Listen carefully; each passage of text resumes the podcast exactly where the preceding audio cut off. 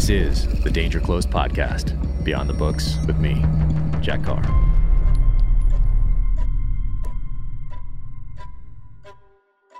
Welcome to the Danger Close podcast, an Ironclad original presented by Six Hour. My guest today is Lieutenant Colonel Oliver North, someone I have a tremendous amount of respect and admiration for, and someone who has had a tremendous impact on my life. He signed his book, Under Fire, for me when I was 18 years old, having watched him during his testimony during Iran Contra. And we discuss his time in Vietnam, which he chronicles in his book, Under Fire, and his time on the National Security Council during the rise of Islamic terrorism.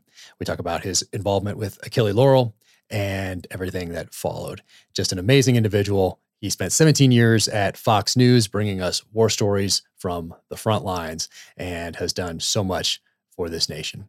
So now, without further ado, Lieutenant Colonel Oliver North.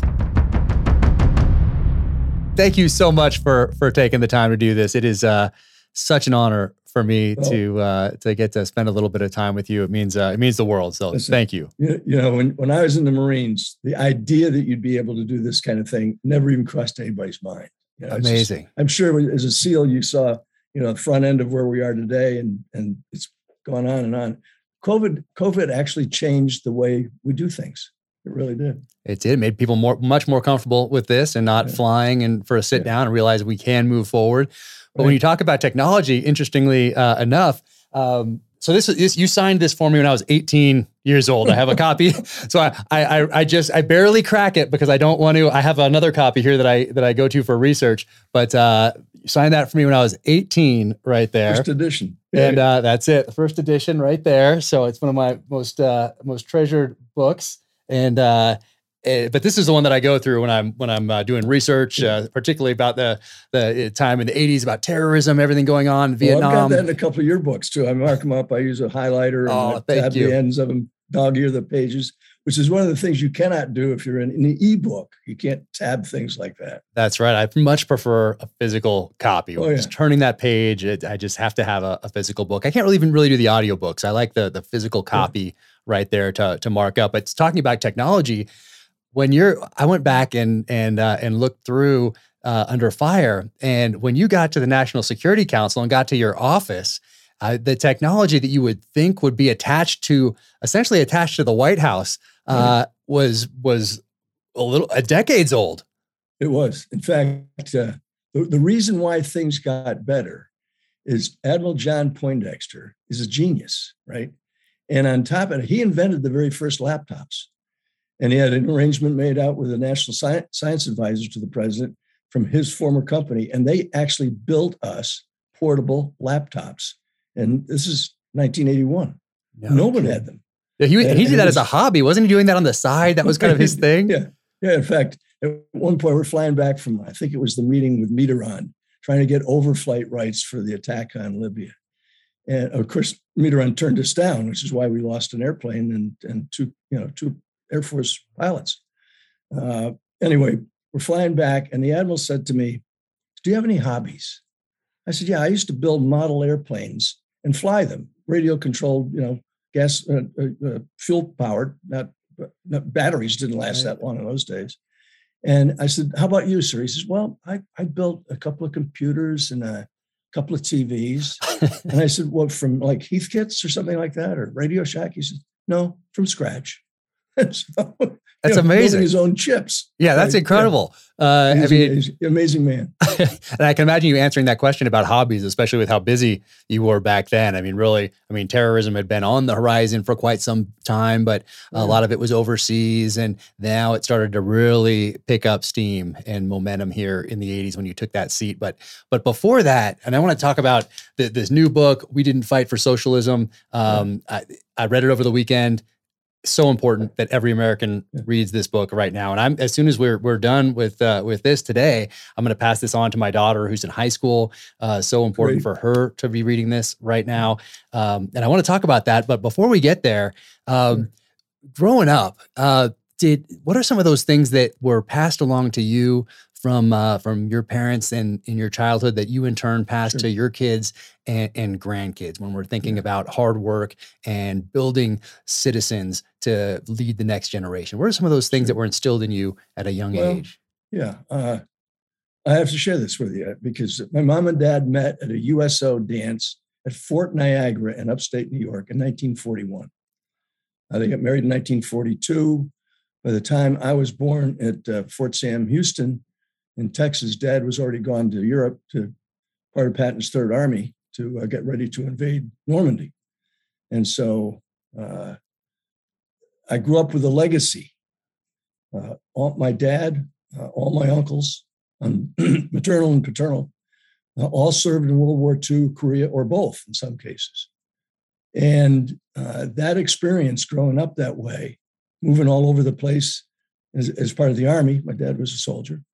Uh, my dad started the Second World War. So my mom would remind us, all my brothers and I all served in different branches of the armed forces. Our sister married an Air Force doc.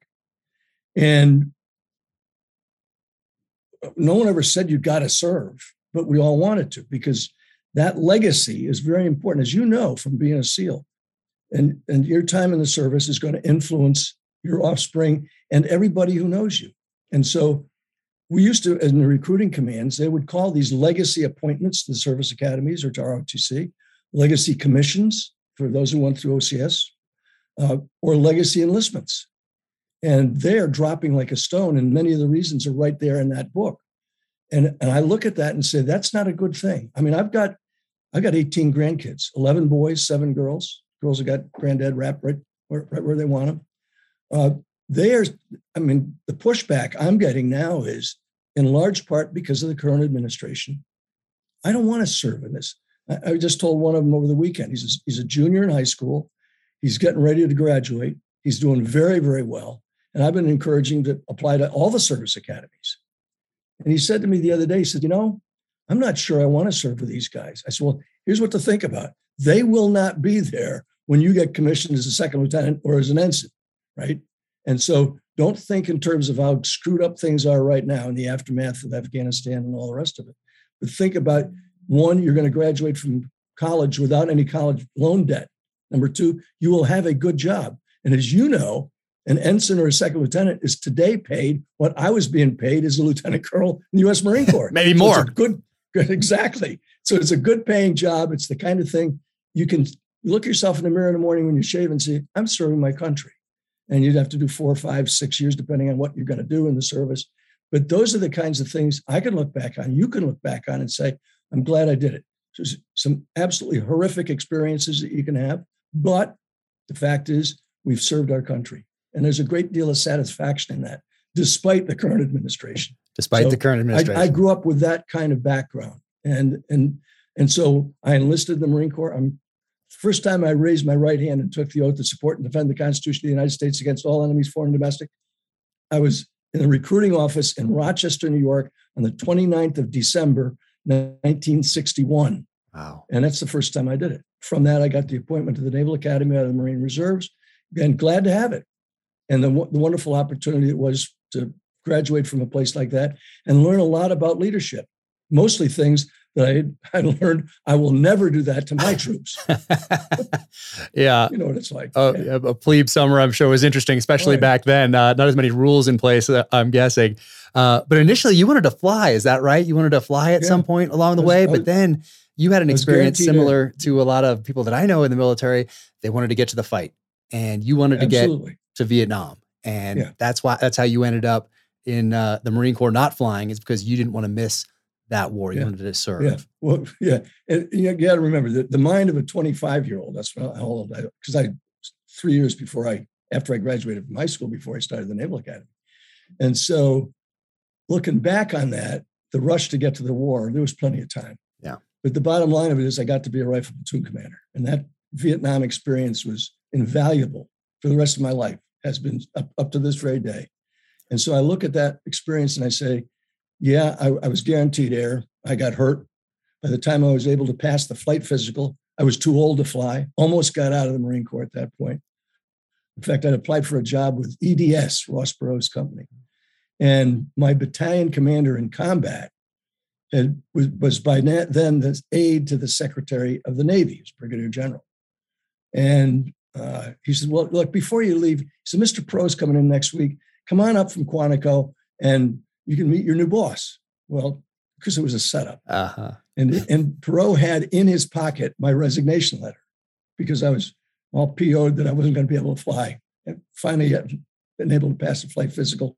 Then they dropped because the war was over, dropped the age limits, and I couldn't couldn't fly. So I was going to get out. And that's Perot sat there and gave me what I call patriotic lecture 14B. he had it down.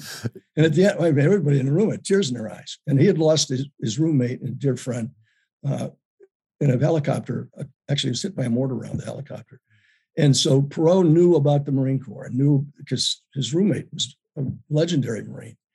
And at the end of the day, Perot said, he said, Are you going to stay now? I said, Yes, sir. He said, Good. Reaches in his pocket, pulls out the paper, and says, Tear this up. It was a setup. so you walked right into that ambush. Uh, I did. I did. right into that L-shaped ambush from your your boss and from Perot. It's fantastic. Oh, yeah. You just you described that in the in the story, and I remember uh, reading it when I was 18, and of course back then I was reading everything I possibly could about warfare, particularly about Vietnam, because uh, it was the most recent thing I could read about in the 80s. Um, and uh, and I went back to it, and I remember reading it when I was 18. I remember uh, th- those stories that you were you were telling in here and passing on so, those lessons uh, in this book, because it's much more than just a book about uh, one section of your life. I mean, it is. It, I'm going to make sure my daughter reads this one as well mm-hmm. because it was so so impactful to me. And and I wanted to ask you about your first day in Vietnam. Like when when you land and you get off that that transport. Um, what are you, what are your memories from that first day stepping foot in well, Vietnam? Yeah, well, they're vivid. Uh, you had a sea bag. You have no flak jacket, no helmet, and no firearm. Right. I did in the bottom of my bag. I actually got I, brought in the 45 that I'd been awarded at the Naval Academy. It was one of the awards that that and a sword. They were both awards uh, at the Academy. And I'd, I'd uh, had a very brief honeymoon. We got married on the 13th of November, 1968. And we were planning on a 30 day transit across the country, driving someone else's car over there. Uh, you still do this in the SEALs, I know. And, and the Marine Corps, they'll post on a bulletin board or nowadays on an iPad hey, I'm being PCS from permanent change of station for those of you who. PCS from here to there, and I, I need a car, my car delivered. And so you'd sign up and you'd go pick up the car. And so we had a borrowed colonel's car. He was being transferred from Washington, D.C. to San Diego. And so we booked our, I booked a flight from San Diego at the end of the month, uh, after a month of leave, to, to uh, SFO, because every flight at that point in the war, 1968, everybody's flying out of Eglin Air Force Base. And we were in Texas, driving across the country. We'd been married for 10 days. And I, again, you didn't have cell phones and all that, emails. so I, my leave address was my dad, retired Army colonel. He knows how to do it. I call home every night. I called home that night in Texas. It was snowing. I just bought my lovely new wife uh, a wonderful pair of warm boots that she still has, I think. And uh, he said, I got bad news for you. You got to be in San Diego in 72 hours. And so we team drove across the country. We had a pre Thanksgiving breakfast, or uh, yeah, pre Thanksgiving meal at a Hardee's out there. Put me on the airplane. She cried. And I flew uh, the Eglin, flew into Vietnam through Okinawa and uh, on a 707, in fact, uh, packed full of brand new recruits and a few comebacks. And I can remember getting off the, the 707, running right over to a C 130, flying up from Da Nang to Dong Ha, which is right up on the DMZ, where 3rd Marine Division was. A corporal says, Stand over there, sir. You're in 3rd Battalion, 3rd Marines, and somebody will be here to pick you up. And the person who came to pick me up was wearing a torn up flak jacket, a ripped helmet cover on. The knees were gone out of his dungarees, or what we call utilities. Uh, his one one boot was taped to the, to the sole, and he's and he's just looks. He's got a four day growth of beard. He's got a, a bandage on his uh, his right arm, and he's got a jeep that looks like it's been blown up.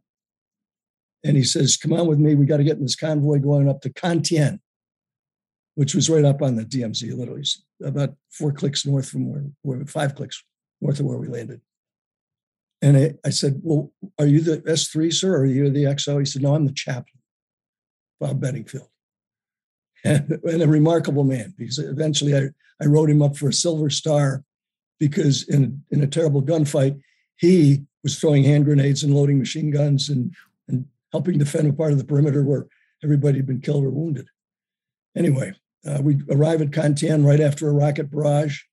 Uh, I met my platoon. There were 31 out of a 46 man TO. Uh, and I picked one guy. I said, You're going to be my radio operator. And this guy, you're going to be my corpsman. And you guys are going to stay very close to me. Of course, the length of a handset cord for nine months until Jim was terribly wounded and, and came home. That experience of being able to say, I'm looking at you guys for the very first time in my life, and I want you as my radio operator. Now, some of that's a gift of the good Lord. Some of it's the ability to see in someone's eyes what kind of person they are. And I was blessed with that. And so it turns out after the war, Jim Leonard, badly wounded. I'd had two years of college. And of course, you spend that long in the field with a PRC 25, five batteries in your backpack. And he's carrying the 25 pound radio everywhere we go. And of course, as you know, that's a very basic piece of equipment 25 pounds plus the battery, about the size of and weight of a brick. And uh, you get to know each other pretty well. He became a maxillofacial surgeon after the war. No kidding. So, not your average everyday guy, yeah. the kind of person that you have enormous affection for, and the kind of experience that we take with us to the grave. And, and thank God, both of us survived the experience. We're still in touch. Uh, of the 31 guys that I picked up, we eventually went through 72 Marines. Some, some rotated home. We actually had a few that weren't even wounded. Uh, we're back down to, ready for this? 31. There's 31 of us, of the 72 guys, still alive. And because Jim is the communicator, he keeps us in touch with each other. Oh, that's fantastic. All these guys that I had went on to do great things in life. I mean, these were these were guys who became chiefs of police and sheriffs, and they became uh, the head of nuclear security for at Sandia Labs. We we've got guys that went off to become very very successful developers and and guys who teamed up with their brothers or with other other veterans, engineers, most of them, and be, one of them built the island of Saint uh, Saint Simon's Island or off the coast of Georgia. No kidding. Pra- practically every building on it. Buy and sell us all. I mean, Amazing. It's, it's those kinds of guys that I had the great experience with. That's incredible. And do you still have that 1911 by any chance? That yeah, that you. I do. I do. Was I, that was it smuggling it in at the time, or was that allowed? No, I, I think we are actually allowed to do okay. it. I, I, at that point, I was probably less willing to you know have a bad experience with the law. Got it. Understood. Understood. Yeah. And and you led something like 70 ambushes in in Vietnam, and yeah. you're up you're up north. And for those that are that are listening, you're fighting pretty, the, the NVA up there. So the Viet Cong, yeah. that's them. We're down south, but you're fighting NVA up up north, and you're you're leading 70 some ambushes. Um, what was that typical loadout? And and you're carrying things like like you have an M16, but you have, you have a shotgun. I think you carried a Swedish K at some point, and like all sorts of things going on. But what was your typical loadout when you guys got ready and you you headed out to execute one of these ambushes? Yeah. So when I got there, uh, there were three lieutenants, no executive officer, no company commander, uh, and we we burned through a bunch of them. Uh, I'm looking at the, the basic load was probably pretty close to 75 pounds. Mm. I mean, every one of the things I did with my Marines is everybody's going to carry their first aid pack in the same place. You're going to carry your bayonet in the same place. I don't care what you like, you're going to do it this way. Because if you get wounded and I need hand grenades, I know where to look for them, or I need ammo, or any of the kinds of things you need, radio batteries. So every one of my Marines, for example, would carry a mortar round because every time I went out on an ambush, I wanted that 60 millimeter mortar right there with me so we could adjust it very quickly on the ground in the middle of an ambush, get some loom up, particularly if it's at night, those kinds of things. You know, I, in fact, it's probably the only medal I actually deserve. I mean that. I mean, I, I trained them very, very well on how to kill people. And you know what I'm talking about because you've been there, done that. Uh, I'm not. I'm not particularly euphoric about that. If we hadn't killed them, they would have killed us. Uh, but I can recall today almost every one of those ambushes I was on personally. Uh, we never took a casualty on an ambush. Mm. We always killed them, captured some. Uh, I would go through the packs of, of the guys if you had time in the kill zone. Uh, you'd clear if, if you didn't fire your claymores, it was it was usually easier to do. As you know, gunshots don't make as many holes in bodies as a claymore mine. Uh, almost every one of those resulted in dead enemy, some live. Taking prisoners is important, particularly up on the DMZ. Interestingly enough, when I'd take a map off a North Vietnamese Army soldier, usually an officer, uh, there was no DMZ showing on it. they they truly had been trained and indoctrinated that this is all one country. Yeah. And uh, I remember one of the ambushes we had to bring a, a, a prisoner of war back because the Paris peace talks had just started. Early, I guess it's early 1969, and we had to bring back a prisoner to prove that he, he was in the DMZ, and we did. So our guys got very, very good at ambushes. So good that I grew up hunting and fishing. My dad taught my brothers and me how to hunt, how to fish. I did not hunt again for another 20 years. Wow. And I just, it, it, it lost it. Yeah. The guy who talked me into coming back to doing that was a fellow by the name of Joe Foss, mm-hmm. Medal of Honor recipient from World War II. Uh, he's the guy who brought me to the NRA. He's the guy that bought me my first life membership. Wow. And I bought a bunch of those since then for, for my family members. I, I look at that experience of going back to hunting as something that kind of renewed me. That I'd lost the taste for it yeah. with all those ambushes. I can see that. If you, if you run it out, it's about one every three days out of the 13 month tour. It's and and it's not just doing the ambushes. You were on the receiving end of ambushes and oh, yeah. attacks as, as well. Yeah. And uh, would you, when you think back and you remember, I mean, you think about this, and it's obviously still very clear, like almost yesterday. Um, how did Private First Class Johnson's uh, death impact your life going forward? And then any leadership lessons um, out of that first, experience? First Marine to die in my arms. Uh, you know, I, I, I can't tell you how many times I've been to the wall. Uh, and every time I go, it's a very emotional experience because there's the names of the guys and the dates in which they died. Uh, the worst day of my life uh, was the 28th the night of the 28th, 29th of July, 1969. Lost more Marines around me, a company commander, platoon commander, seven Marines dead, 19 wounded. Unforgettable. And to this day, that's a bad day for me, the 29th of July, 28th, 29th of July. Uh, Johnson was the very first. He was hit, uh, killed, inst- not, he did not die instantly like the letter to his family said. It took him about four hours to die. It was a, in the middle of a terrible rainstorm. We'd been probed the little position we had out in the mountains. And uh, it took him about four hours to die. And, and, that's a terrible experience. I mean, our corpsman tried like the Dickens to save his life, worked over him the whole time until he finally died. And you you were wounded uh, a couple times here, and uh, what struck me about some of, of one of these times is that today you'd be flown home. You'd be going to Germany. You'd be flown home to the United States. Uh, you would not be going back to lead your men like you did after they drained your lungs. I mean, you got right back in it, yeah. and you're wounded in ambush. You go into triage, and you you talk about hearing the doctors around you putting people in these different triage categories. And for those that are listening, um, if you don't know what that is, it's uh, hey, this person's not going to make it. They're expectant. They're going over here. Uh, you're going over here. Sometimes they have colors attached to that, or depending on the situation. But uh, but uh, somebody puts you in the right place, and you get uh, your lungs drained, and then you get right back to your unit. Well, yeah, I actually, I was actually wounded five times. Five uh, times. The rule in the day, in those days, 68, 69, uh, and I guess it was even before that. Uh, 68 and 69 are the two bloodiest years of the Vietnam War. Uh, we were averaging 38 or 39 dead a day in Vietnam at that point. And uh, the 25th uh, of May, 1969, uh, the lead platoon was hit going up. I actually had dysentery.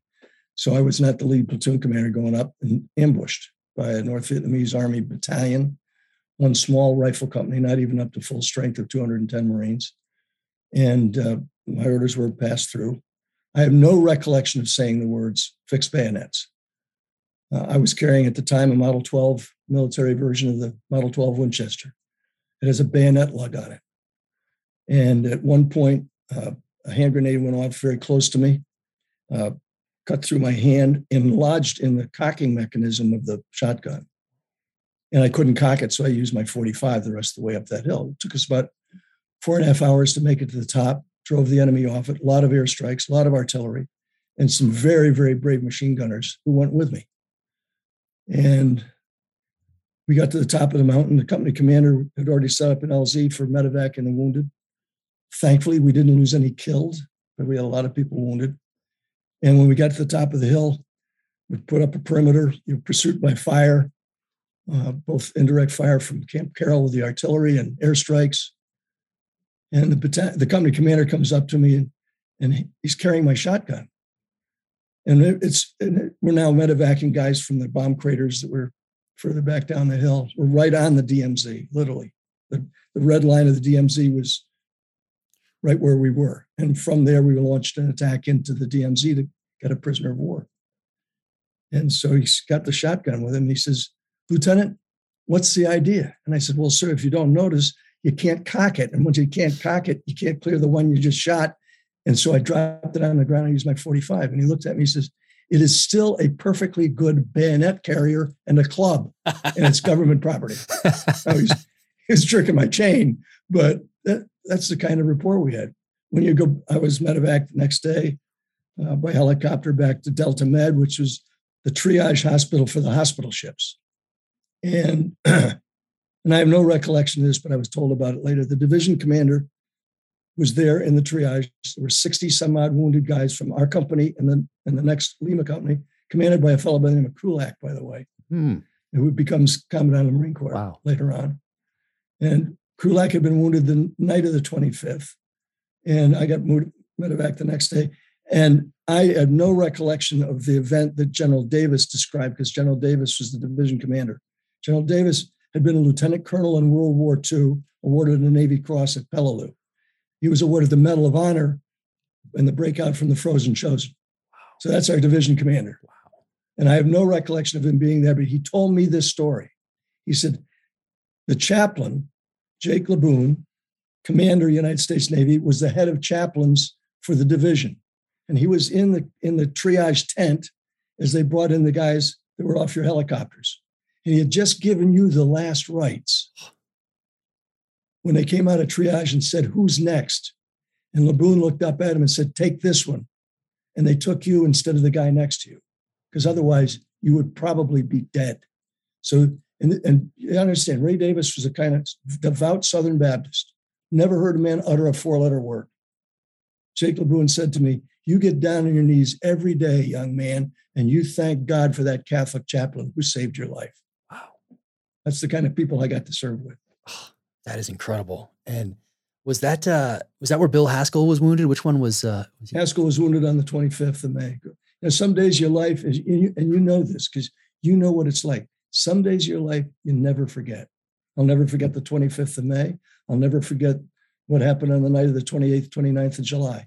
It was horrible, terrible days. And Bill and I, till the day he passed, we remained very, very close friends.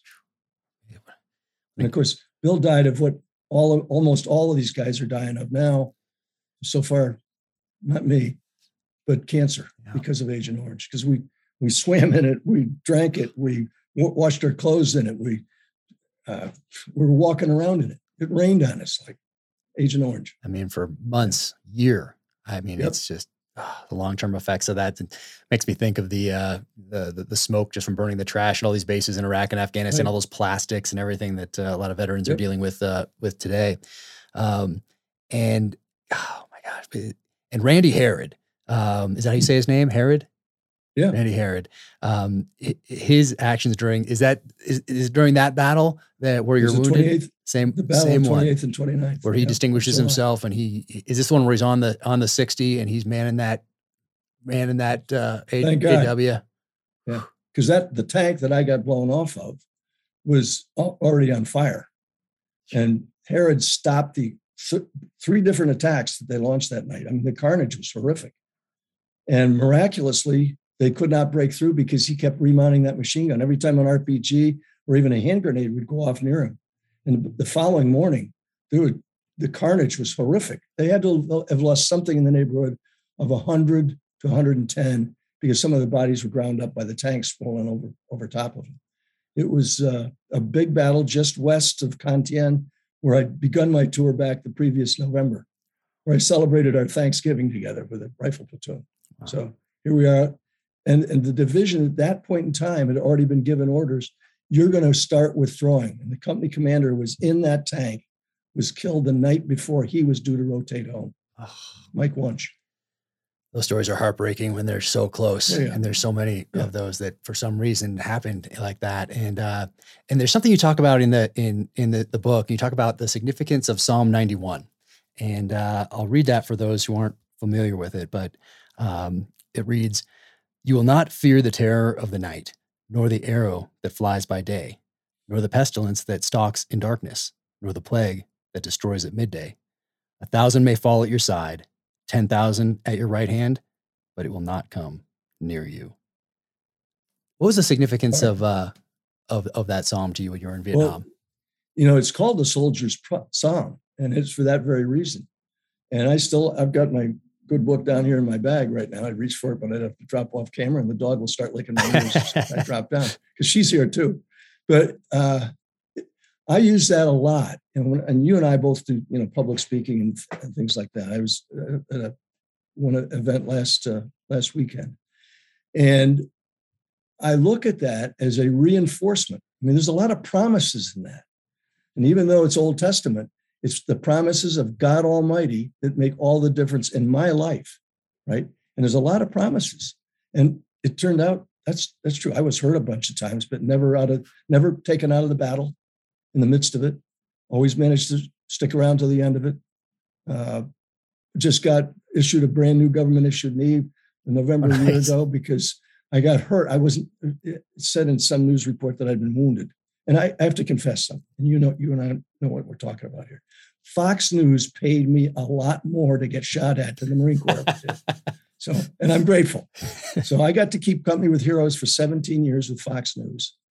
And the last trip I made overseas, I've been deployed with a bunch of your buddies to places you and I both. We were there. It turns out several times in the same place. That's right. I saw you in Ramadi in uh, in oh, 2005, yeah, 2006. I saw you there. When Ramadi was the bloodiest place on the planet Earth at that time, as you and I know well. So I I was covering the, the fight for Mosul in 2017, and uh, it said I was wounded. I wasn't. I was covering the Peshmerga with a small handful of Americans of various branches that we could not talk about, we could not show on camera, and I, I always obeyed those hmm. those rules. I wasn't out there to try to get not trying to get a Edward R. Murrow Award for exposing some horrible thing that the Americans have done. But we had, as you know, some really good, brave SEALs, Special Forces, MARSOC guys, and NATO allies who provided a lot of indirect fire support, both air and artillery. And so we're on the mountaintop just as we're getting ready to go into in, back into Mosul the next morning. And we've been there already a couple times already. Very exciting. Uh, and and I'm trying not to get hurt, but I hear way off in the distance, I hear two, two, two. So you know, five mortars in the air. Can't tell quite what they are, but sounds like 82s to me. And I wake up and I grab the guy next to me, who is a Peshmerga uh, lieutenant, lieutenant, and I grab the other guy next to me, who's my who's my my uh, cameraman, and we start running for the French forward observer bunker. Yeah, who's I mean, it's really good. You know, bunker for a Peshmerga soldier is you know usually a sheet of steel up on four sandbags. Right? these guys had you know these are 20 sandbags thick uh, great observation post, great comms, and we're running for that. It's the middle of the night, and I'm breaking all the rules. I don't have my chin strap fastened, so my head helmet is bouncing around top of my head. My NVGs are useless when that happens. My flak jacket is open, and I'm running like the Dickens. I don't even see the hole that I fell into, oh. and I crushed my right knee, oh. just crushed it. And so, uh, ended up getting transported to the other side in the back of a pickup truck. There was a uh, Army 18 Delta probably just got somebody in trouble. And 18 Delta Medic, is Yep, you and I gotcha. know what they are, right? These guys can do surgery. They're Yeah. that good. So he gave me a shot of morphine, and uh, I ended up getting one of those wonderful C-17s out of Erbil back to Landstuhl, Landstuhl back to, uh, and a brand new government issued knee the next day. Well, 48 hours later Wow. after I got hurt. And a great Army surgeon, graduate of West Point, had gone to the Defense Medical University up there at Bethesda, terrific guy. And it's now the best knee I've got. Fantastic. I can see how that's uh, that that could be the case with everything you've done yeah. throughout your life. Oh, incredible! It uh, and also in this, what struck me is uh, the letters that you you wrote home, and you you your your parents kept them, and you have a couple. There's a there's a lot of of sentences that stood out to you, but uh, a couple were were interesting. Um, and one said, most of all, I wish the politicians would get off their fat, soft posteriors and come through with something one way or the other to clear this mess up. And when I read that recently, uh, as I was going through this again last night, I was thinking, oh, uh, w- did he write this last year? Uh, it, so it seems to be a common theme uh, that has uh, plagued us, or maybe the world, for most of, uh, of time when you have senior level military leaders, civilian leaders, they don't really understand the nature of the conflict Yeah. in which they're engaged. And of course, I'm thinking about Afghanistan when I read that. And then this one too, you said, believe me, I pray every day, not just for myself, but for getting these Marines home safe. And uh, I mean, that just says so much about about you. That's where your that's where your head's at. That's what you're thinking about uh, is your guys downrange. And Yeah. uh, Well, they kept me alive. Yeah. And you know, I I I like to think I've got some pretty good situational awareness. Uh, since that book came out, and up until very recently, Betsy and I were leading pilgrims over to the Holy Land, and we're on on one of our trips, and and we always started the Sea of Galilee and then work our way back down to Jerusalem. So we've been there at that point for five or six days, I think, and out of out of a ten day trip, and we're at the David Citadel Hotel downtown, uh, where, by the way, a lot of U.S. government people of different entities mm-hmm. and activities, if you get my drift, use that place. Behind that hotel was the safe house I used in the 1980s. no kidding. And so I would always look for the balcony and I'd point that out to Betsy. And she, she learned it over many years. That's the one. I said, yeah, that's where William Paul Goode stayed. I didn't stay there. William Paul has my picture in it, oh yeah. same date of birth, same place of birth. Yeah. Yeah, you know Oh yeah. so, so uh, we're standing in the lobby. We're about to go have dinner with Bibi and Wow. his and his wife Sarah, and we're waiting for another couple to come down, major donors to our foundation, Freedom Alliance. And I'm looking out the front window and I see a tour bus come in, and I know it's full of gringos because I see the sign on the side of the bus as it pulls by. It says Mike Huckabee Holy Land Tours. Has to be full of gringos, right? no way. And it, meanwhile, the bus pulls through. All she can see is the back of the bus. I tap her on the shoulder and say, We've got to get out of here because we're about to get mobbed. I said, Why? She says, Why? I said, Because that bus is full of gringos. She says, How do you know? And at that point, we'd only been married for 50 years. She says, I just, I've got great situational awareness. she shakes her head. First guy walks off the bus, walks right over to me. And uh, as you know, in Israel, you got to carry your own bags. You don't have, you know, porters and all that stuff for good reasons. And so he walks right over to me. He says, Anybody ever tell you you look a lot like Ollie North? And I said, Well, it's a good thing I look like Ollie North because I'm sleeping with his wife. Okay. At that point, without missing it, and of course, Betsy's, you know, she's gone through Mortified, yeah. She's- yeah. Just, he says to me, You better watch yourself. Her husband's a US Marine. He'll kick your butt. And he walks away. And she says, You didn't see that coming, did you, Mr. Situational Awareness? That's a good comeback. That guy was quick. Thank you, dear. Yeah. That's fantastic. Oh my goodness. Uh, But and situation, as you know, you know, from your experience in the SEALs, situational awareness is crucial to surviving. And you know, I, I tell people, I said, when someone says, "I've got your back," turn around and make sure you know who that is. And if it's Mhm. somebody who's got good situational awareness, you're in good hands. Yeah. Don't worry about it. You'll be okay. And as you and I know, and I'm not sure that outside of law enforcement, most Americans don't have to deal with that, unless, of course, you're in Colorado and you know somebody high on God knows what is coming in your direction. Closer closing rate is roughly 150 miles an hour, mm, right? And I think about that every once in a while. Where would I, when I walk into a room, and I'll bet you do the same thing. I'm looking for where's the exit. Mhm. We go to movies. We go to a restaurant. You're driving down a highway, if I have to pull over, where will I go? Because there's a there's a guardrail here, and maybe there's not over there. Mhm. If this guy crosses the line, where's those kinds of things are the direct experience of the kind of experience that you and I have had, and it it probably does a lot to keep us alive. I think so. I mean, there's a reason because when people, then when the tribes used to have to go to war, once they came home, they still had to hunt to put food on the table for their family, for their tribe. Yeah. Um, and so a lot of those things are, are very, very similar. Um, Yep. And I yeah, encourage everybody to read read Under Fire, particularly if you're in the military. The last section of chapter five, titled Combat. Um, there's a, a lot of amazing lessons. I'm not going to read it here. I want everybody to, to read it in the book and read the entire thing. Um, but there's some great lessons in that last few paragraphs that are very, very moving. Um, and then you get home and something happens. Um, Randy Herrod hat runs into some trouble, and Yeah. you stand up and you go back to Vietnam to testify on his behalf. I think as a character witness, um, talk about what he did for you over there. Um, and I think a lot of yeah, I people mean, wouldn't uh, have done that that are looking at the career path. I mean, there, there's a reason that's called profession of arms, not the career of arms. And I Mm. always think about that. And you were that professional, and you stood up and you went back to Vietnam to testify on this this uh, Marine's behalf. Can you talk Well, about yeah, that a little bit? was- Sure. Rand, Randy uh, had been mer- meritorious corporal, which is an E4. Uh, terrific machine gunner. Saved us on the 28th, 29th of July, 1969. The rule then was if you haven't got six months in country, as your unit is pulling out, you get sent down to a unit that was going to be there for another six months. And that was Randy's case. So he went down to 1st Marine Division because he was a corporal. And they could read in his record book when they when he got there that he'd been written up for a Navy Cross for that battle that night.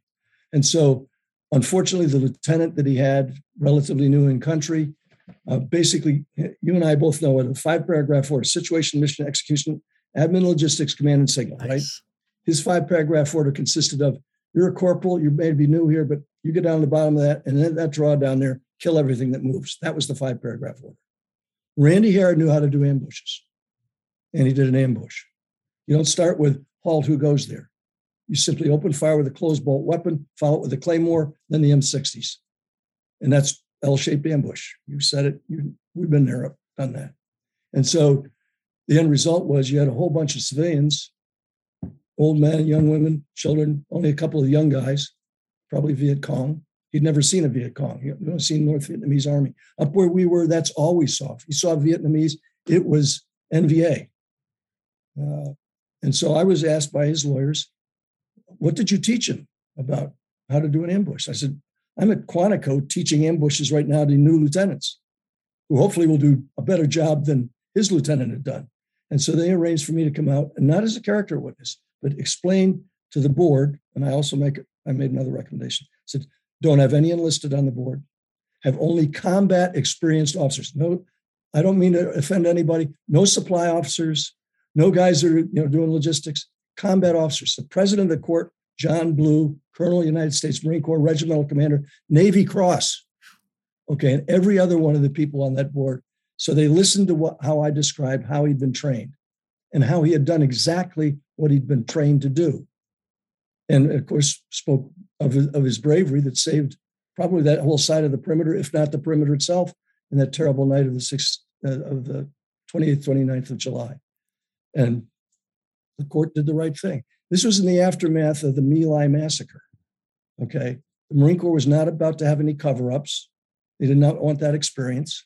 And for those of us who lived through that era and all those who, who knew what was going on, it was a terrible thing. The Marine Corps was not going to have that. So the end result was Randy and his Marines were eventually exonerated. He was not guilty at that point, and then they'd already tried several others, and they were all eventually uh, freed up as well.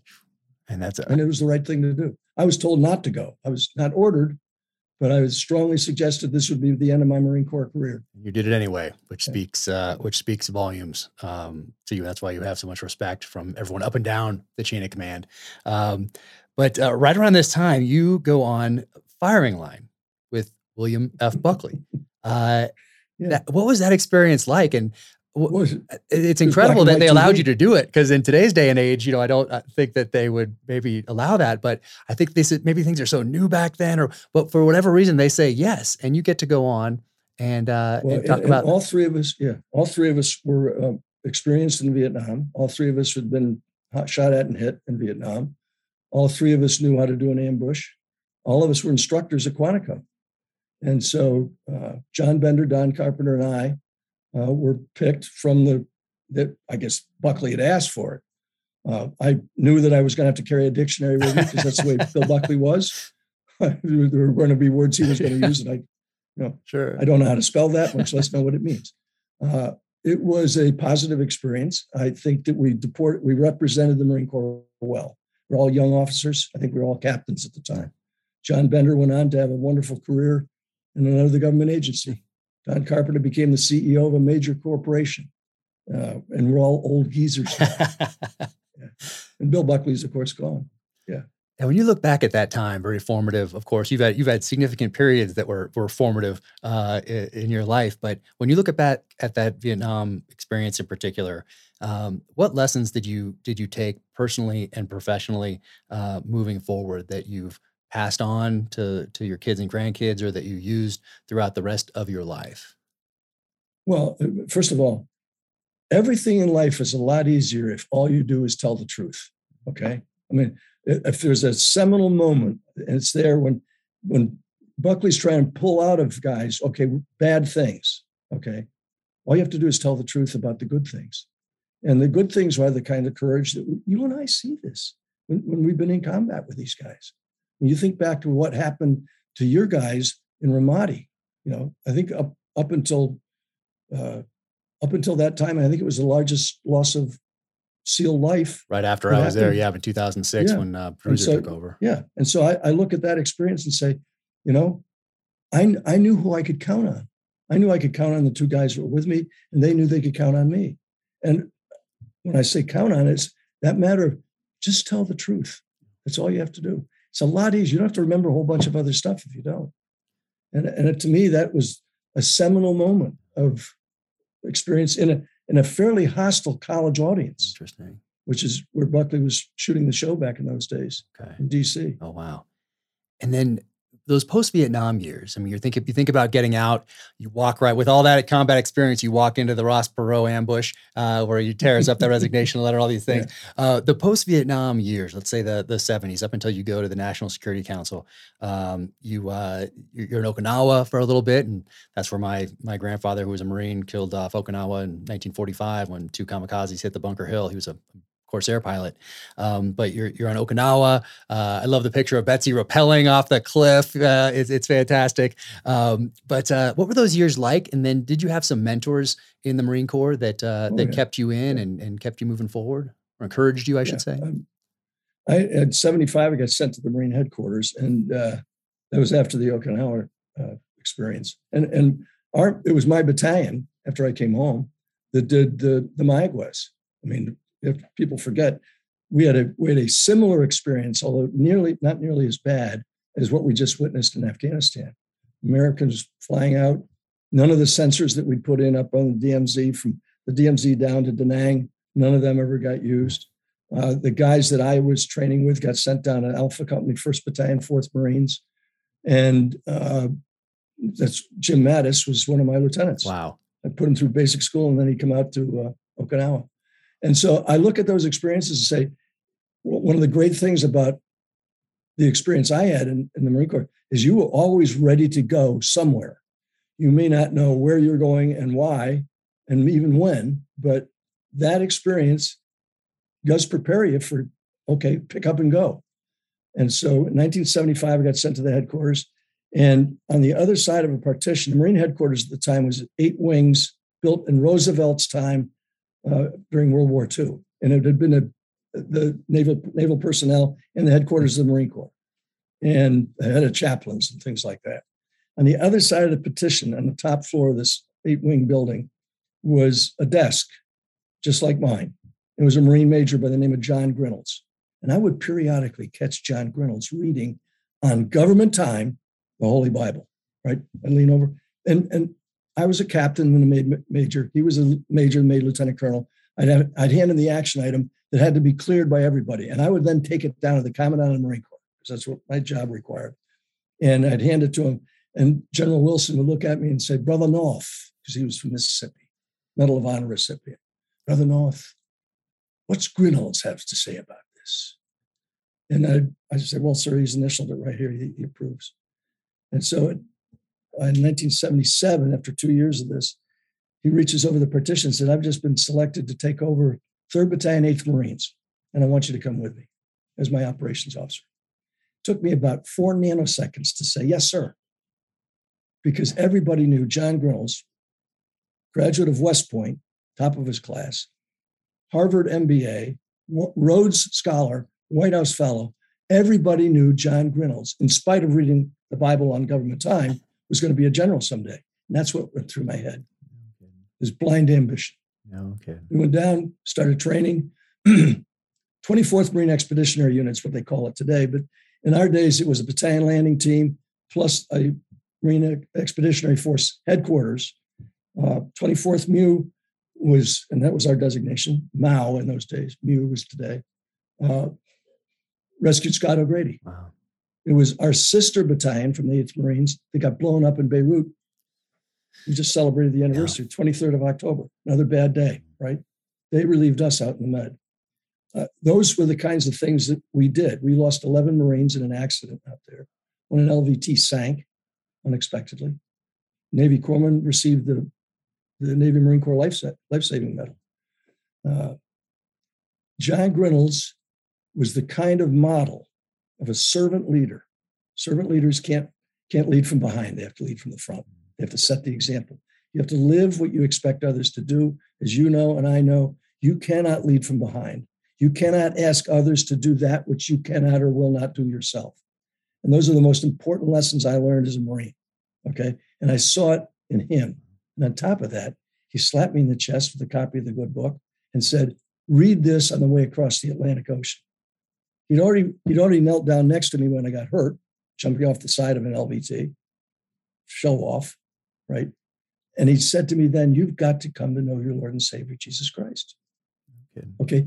As we're getting aboard the ships, it's oh dark 30 in the morning. There's five amphibious ships all lined up at Morehead City, and we're loading the Marines. It's the privilege of the operations officer to do an about face. And you said, he said, embark the troops, about face, embark your units. And they get aboard each of the amphibs. You know what it's wow. like. And so, and there's, you know, four in the morning. Marines never go anywhere in daylight for crying out loud. and and all the all the wives and kids and sweethearts and hookers or whatever are outside the chain link fence, all crying. You know, there they go. And in the process of following John Grinalds and, and doing what he told me, I started at Genesis. I'd, I'd grown up going to church, but I'd never read the Bible from uh-huh. cover to cover. It's the only book I've ever read. Even your books, I've not read. I've got two of your books, as you know, and, and I, thank you. I got questions about uh, how much of that's real. Yeah. So anyway, I, uh, don't go don't go there now. So at the end of the day, I get to Matthew's Gospel. I've got almost quit at Leviticus, got to Matthew's Gospel, which is the first of the New Testament. In the eighth chapter, verses five through thirteen, I think it is. There's a description of something I can get. It's about a centurion who is and one of the books we had to read at the Naval Academy was, I guess we all had to read it, I did, was Josephus, the history of the Jewish wars, right? And so I knew what a Roman soldier, a centurion, I mean, means he's, he's the commander of 100 Russian, uh-huh. excuse me, Romans, Roman soldiers. Most of them are mercenaries anyway, but or from conquered lands yeah. anyway. And he's got a sick servant at home. And he comes down the mountain. I've been to Capernaum more times I can count. And he comes down the mountain and he comes to Jesus, who's sitting there in front of the synagogue, which the archaeologists have now said that's where he was. And so, and he says, I've got a sick servant. Would you heal him? And Jesus says, Yeah, let's let's go. And he says, I'm not worthy you should come into my house. All you have to do is say the word, and my servant will be healed. I'm a person of authority. I can I can tell someone to come and they come. I can tell someone to go and they go. I know what authority is. You're a person of authority. Just say the word, my servant will be healed. And Jesus says, Go on home. In, in Luke's, in one of the translations of Luke's gospel, same story, he calls it a slave. but no matter what, it's a subordinate. And so Josephus says, and he describes the crucifixion of Christ the following way if, if you're a traitor, if, if you're a seditionist, if you're practicing treason, uh, then you will be executed. And of course, the list of the names of the way in which you execute people includes crucifixion. And if you consort with someone who does that, you are subject to the same punishment. So what's happened? So the Rome, and, and by the way, secret police at the day were keeping books on who Jesus was talking to, mm. right? Because they eventually hunt, hunt all of them down. If you look at that, you realize this Roman soldier, for the benefit of, a, of at least a subordinate, if not a servant or a slave, has just put himself at risk, of great risk. John Grinalds did the same thing with me. John Grinalds told me, and you, look at you and I know what it's like in the service today. Even back then, you still you cannot proselytize hmm. from as a senior to a subordinate. The sergeant can tell the lieutenant, "You better come to know the Lord," but the lieutenant can't tell the sergeant that. So here's a battalion commander who's told his operations officer that, and he's given witness to how a servant leader lives. Okay, I, am a big believer. Uh, I think that this is not in the book the way necessarily as strongly as it should be. Those of us who have served learn better when we're we're not when we're told what to do, but we're shown how to do it. So, for example, you and I both had people we admired that we followed. Okay, the the good leaders like John Grinalds, you've had them. Those are the kinds of people who show you how they expect you to behave. And that's really important stuff. To me, that's how I teach my grandchildren. John Grinalds had shown me how a Christian man, a believer, and a leader lives. And so I, I, I realized read, reading about that Roman centurion, that changed my life forever. Wow. Right? Because now I, ah, I get it. I figured out what John Grinalds has been talking about all along. Yeah. And, and of course, Jesus is tried, convicted, and sentenced to death for treason. Uh, Pilate asks him, Are you the king of the Jews? And Jesus' answer is, You have said it, which is true. But the Romans only have one king for the Jews, and his name is Caesar, right? And so that's that's that's the crime that he committed. That's what he was sentenced to death for. And that's why he was tortured to death. And that changed my life forever. Wow. So now I can say to somebody, I know where I'm going. I know where I'm, I know where I'm going. I know why I'm going. I just don't know when. Wow. Yeah. And it does come across in, in the book, the impact that he had on your life. Um, yeah. John Grinalds still does. Yeah. Still does. Yeah, exactly. Yeah. Dear, dear friend. And, and not, not too long thereafter, after your life takes another turn and uh, you enter a new battle space. And uh, you talk about one of the reasons that you're selected for the NSC, for the National Security Council, um, was because of a paper you wrote at War College. And I love this because it's something that I've thought about many times. Uh, and you argue that there is still a place for the battleship in modern warfare. And I love that that becomes one of the reasons that they pick you for this for this job. And uh, it, it's something I've thought about before too, especially as we get more technologically advanced. Well, there's still this base layer. It's kind of like these these uh, these tactics, techniques, and procedures that build the foundation of everything else. If you pack park a battleship off somebody's coast, uh, someone can't send a little virus in there so I think it's becoming more important actually today uh, to have some of technology that's not so reliant and connected to satellites and the web and all these other things for a variety of reasons. But but I love that you you have that in there because I've thought that from, from a very early age. But point being, you step into this this new job, and while you're doing that, I'm in uh, fifth grade, sixth grade, seventh grade, eighth grade. I know where I'm going. I know I'm going to the SEAL teams. I know the battles that I'm going to fight are going to have some connection to terrorism. Um, the paper comes to our house, Newsweek, Time Magazine. I'm seeing AWA, TWA 847. I'm seeing Achille Lauro. I'm seeing all these things uh, in the newspaper and in, in Time and Newsweek. And you're dealing with them in, in real life and you're learning and you're adapting. And some of the things that that happened during your time on that uh, on the National Security Council, General Dozier kidnapped by the Red Brigades in Italy. We have the bombing, the Beirut bombing in April of 1983. We have the that's the embassy bombing. Then we have the uh, barracks bombing, the Marine barracks bombing in October of 83. Uh, then we have an embassy in Kuwait that's bombed in December of the same year. Bill Buckley is kidnapped in uh, March of 1984. Uh, the U.S. Embassy, Embassy Annex is bombed in September of 84 in Beirut. Journalist Terry Anderson, who was on, who was talked about quite a bit in the 80s, uh, is kidnapped in March of 1985. TWA 847, June 85. Achille Lauro, October 85. Roman Vienna airport attacks, December 85. West German disco bombing, April 4th, 86. Uh, during that time, we have Grenada. We retaliate uh, by dropping bombs on Libya on April 14th, 1986. That's your time on the. That's a lot going on, uh, and a and a shift for our strategic level thinkers, for our military, how to deal with this new and emerging threat of terrorism, and your job becomes focused on that. Um, and the th- growing threat of Islamic terrorist groups. And you write up three national security decision directives that are directly related to terrorism during this time. And one of those is in dealing with it preemptively. And that's something new. I mean, we think about that today, of course, quite a bit uh, post September 11th.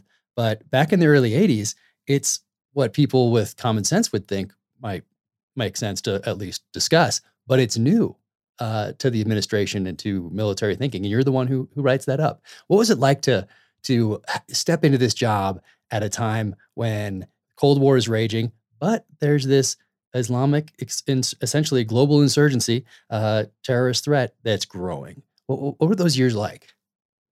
Well, uh, didn't get a lot of sleep. did a lot of travel. Uh, entirely different than the kinds of work that you and I would experience in the field. Uh, but it was rewarding in that some of the things that I recommended we actually did and we did right and, and, and, aren't even controversial today. I mean, the idea of a preemptive strike was was foreign thinking at the time, and the ability to go get somebody out of harm's way. We didn't have the capabilities to do it. And we had some terrible experiences, places like Vietnam and, and the, the desert out in uh, desert Iran. And so all of those all of those initiatives required the, the type, types of training that became necessary the types of equipment that were developed and a president willing to do it. And i was blessed to work for the in my humble opinion the greatest president of my lifetime. And i was born when roosevelt was not teddy but fdr was president. And so i had the great blessing of, of being with him a great deal he, he recognized that some of the letters that he wrote to me oh. are in the back of that mm-hmm. book not all of them he wrote some very powerful, moving things that I just didn't think were appropriate for anybody but my kids yeah. and Betsy. And so I had this wonderful experience of working in the administration of a president who was literally changing the world. And he was. Mean, when I got to the White House, there were over 50,000 nuclear weapons around the world. When I, by the time that I'd been out of the White House two years, by 1988, uh, we were down, the numbers were dropping to less than 25,000. Wow making my, my children's lives and now their children's lives much safer because the opportunities for bad things to do. At the same time, the, the old KGB, look at Red Army faction, Baader Meinhof gang, uh, uh, Red Brigades, all of those were KGB sponsored, KGB run terror organizations. When the Soviet Empire collapsed in 1989, 1990, they disappeared. Mm. They're gone. You know, the very first hostage I had to deal with was General Dozier. And we didn't have, for example, rewards for justice at the time. There had no money set aside for it. And I, I think part of the story is in the book. Uh, I got called up to the Oval Office, and you know, Casey was there. Bill Clark, my national security advisor boss, was there. Emma Poindexter, uh, uh, Uh, and several other people in, in, the room. Vice President was there. Ed Meese was there, and I need some ideas on how we get this army, because the word hostage was something Ronald Reagan hated because for 444 days, his predecessor had dealt with 56 Americans being held hostage in, in Tehran and, and a disastrous end to that thing. Anyway, everybody kind of looks over at the major. I was still a major in the Marine Corps. I hadn't been promoted yet. And I said, well, I, I think what we ought to do is we ought to post on, on every mailbox in Naples and in Rome and Genoa, pictures of General Dozier with an expression in two or three different languages, million dollar reward for the safe return of General James Dozier. For information leading to the safe, yeah, I gotta make sure I get stay within the law because we're not off- offering ransom. We're offering to pay uh, for information that leads to the safe recovery. Sure as the Dickens, somebody says, "Well, where you where do you plan on getting the money, Major?" And I said, "Well, sir, I I got a good friend in Texas. I convinced me to stay in the Marine Corps back in 1973." And I think maybe what I'll do is just call him up and ask him if he's got a spare million that we can use. Well, you you let me know. And of course he agreed. And so a million dollars, by the way, fits in hundred dollar bills, fits perfectly inside one of those black government. Remember the kind that's got a handcuff on it, right? And, and, I didn't have the handcuff on it, but but that's what it's for. I mean, it's to carry very sensitive stuff. Anyway, so I flew over.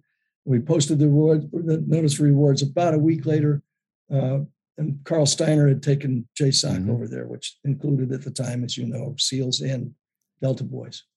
Uh, and sure enough, uh, the word comes out.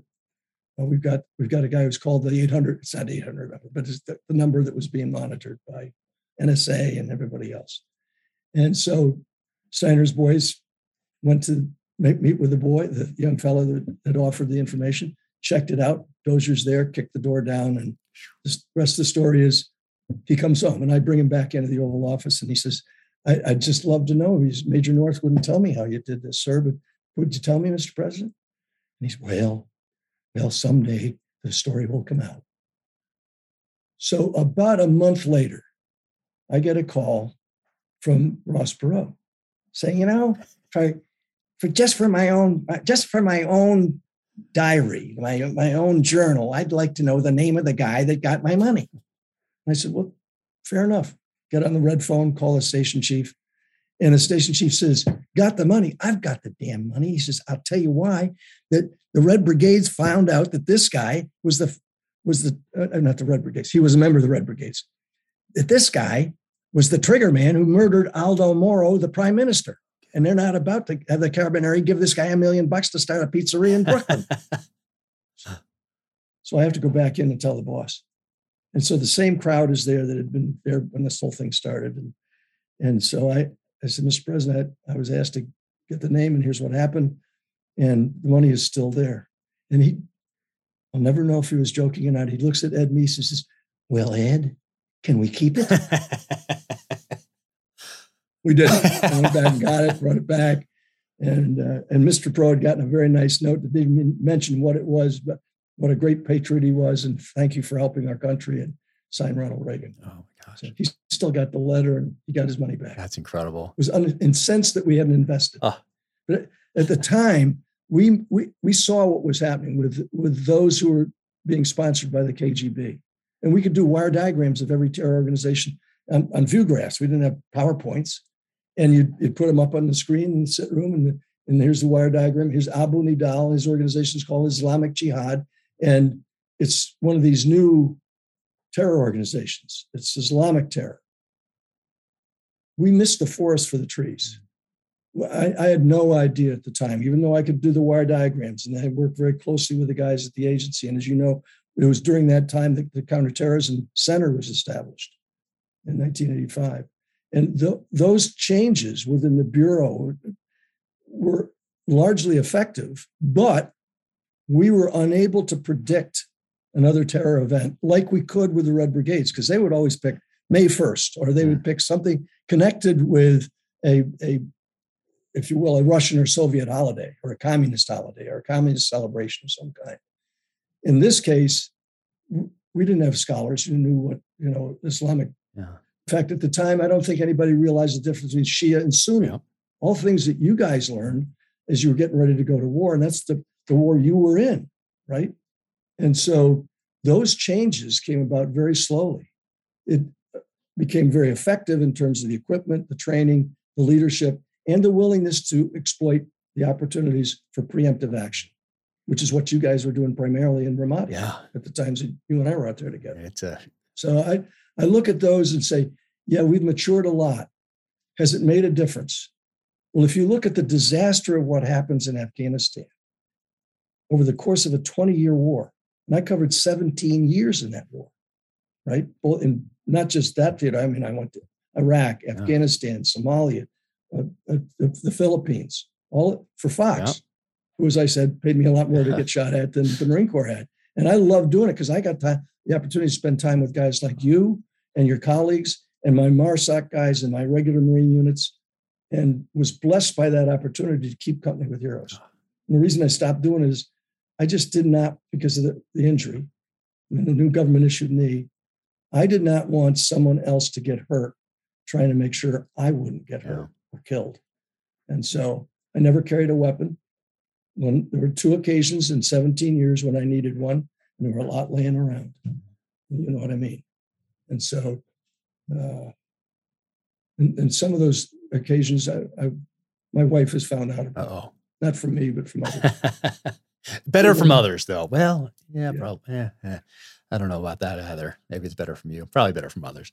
But that's a good run. 17 years of, of continuing to do that. Yeah. You did some amazing reporting. Yeah. Um, of course, we're following along there. And and uh, Ross Perot, what an amazing man. He uh, you know, he, he pops up here and there all throughout uh, you know this this time frame, and uh, he's the reason we have a diagnosis for our son with with special needs. Someone told him our family's story, and he called me out of the blue. Uh, I was still in the military, and he sounded exactly exactly like your your impersonation of him. I look like Dana Carvey's impersonation of him on on Saturday Night Live, and uh, he calls me out of the blue and tells me he's going to send the jet out, the G550, and fly our son out to uh, to Texas and figure out uh, yep. what's going on. And sure enough, uh, about a month later, they send the jet, and uh, we get on and fly out there, and he's the reason that we have a, a diagnosis for our uh, for our son today. So, and I got to meet him on book tour again. So we met him then, and he gave us the the full on tour of his museum and taught walked us through his life. And we sat there and we had uh, ice cream in the cafeteria there when it was still on the Dell campus. And then during my first book tour, uh, they'd moved from the Dell campus to um, to where they moved in in Dallas there, and I got to go see him again. And he still had a picture of our son on his desk. Yeah, I mean He's a great American guy. There's no doubt yeah, about it. Incredible. And uh, so Achille Lauro, that was a, a uh, fairly formative event uh, for you that you were deeply involved. You're involved in all these things, and it's it's incredible that you slept at all. But uh, the Achille Lauro heart hijacking, um, you know, really kind of hijacked the world almost. Uh, everyone was glued to their television yeah. Uh, screens. We didn't know what was going to happen, and you're in the in the middle of it. Um, and you just walk. Was it a call that you received that that you went in to to, to start dealing with that situation? Well, I, I, I, I mean, it's in the wonderful ways of Washington. As a as a mere lieutenant colonel, I chaired what was called the Terrorist Incident Working Group, and it had on it deputy director of the FBI. It had deputy attorney general. It had a three star admiral and a three star general. It had an assistant secretary of defense. It had the number two guy and often the number one guy at the CIA, Bill Casey. And I looked at those, uh, and I'm chairman of the committee. I mean, I've got this wonderful parchment somewhere, probably in a packing crate or a footlocker somewhere. That this lovely piece of paper says, "Deputy Assistant to the President of the United States for Military, uh, Political Military Affairs, National Security Council staff." And I tried to get out of that assignment. I tried. I told John Lehman, Secretary of the Navy. I told the Commandant of the Marine Corps. I didn't want to go. I, I wanted to go back and be a Marine. I'm a really good Marine infantry officer. I want to take command of a Marine battalion and go out far edge of the empire, in harm's way if you can make it. And I was good at it. And that's what I wanted to do. Turns out, didn't get to do that. So Achille Lauro was, was one of the major events. We're now seeing a lot more of that radical Islamic terror that was going on. Uh, we, by the time that the word got, I think it was middle of the night, I get a phone call from the sit room. We had a secure phone at the house at the time. We had another one in my car. I mean, anyway, I get called in.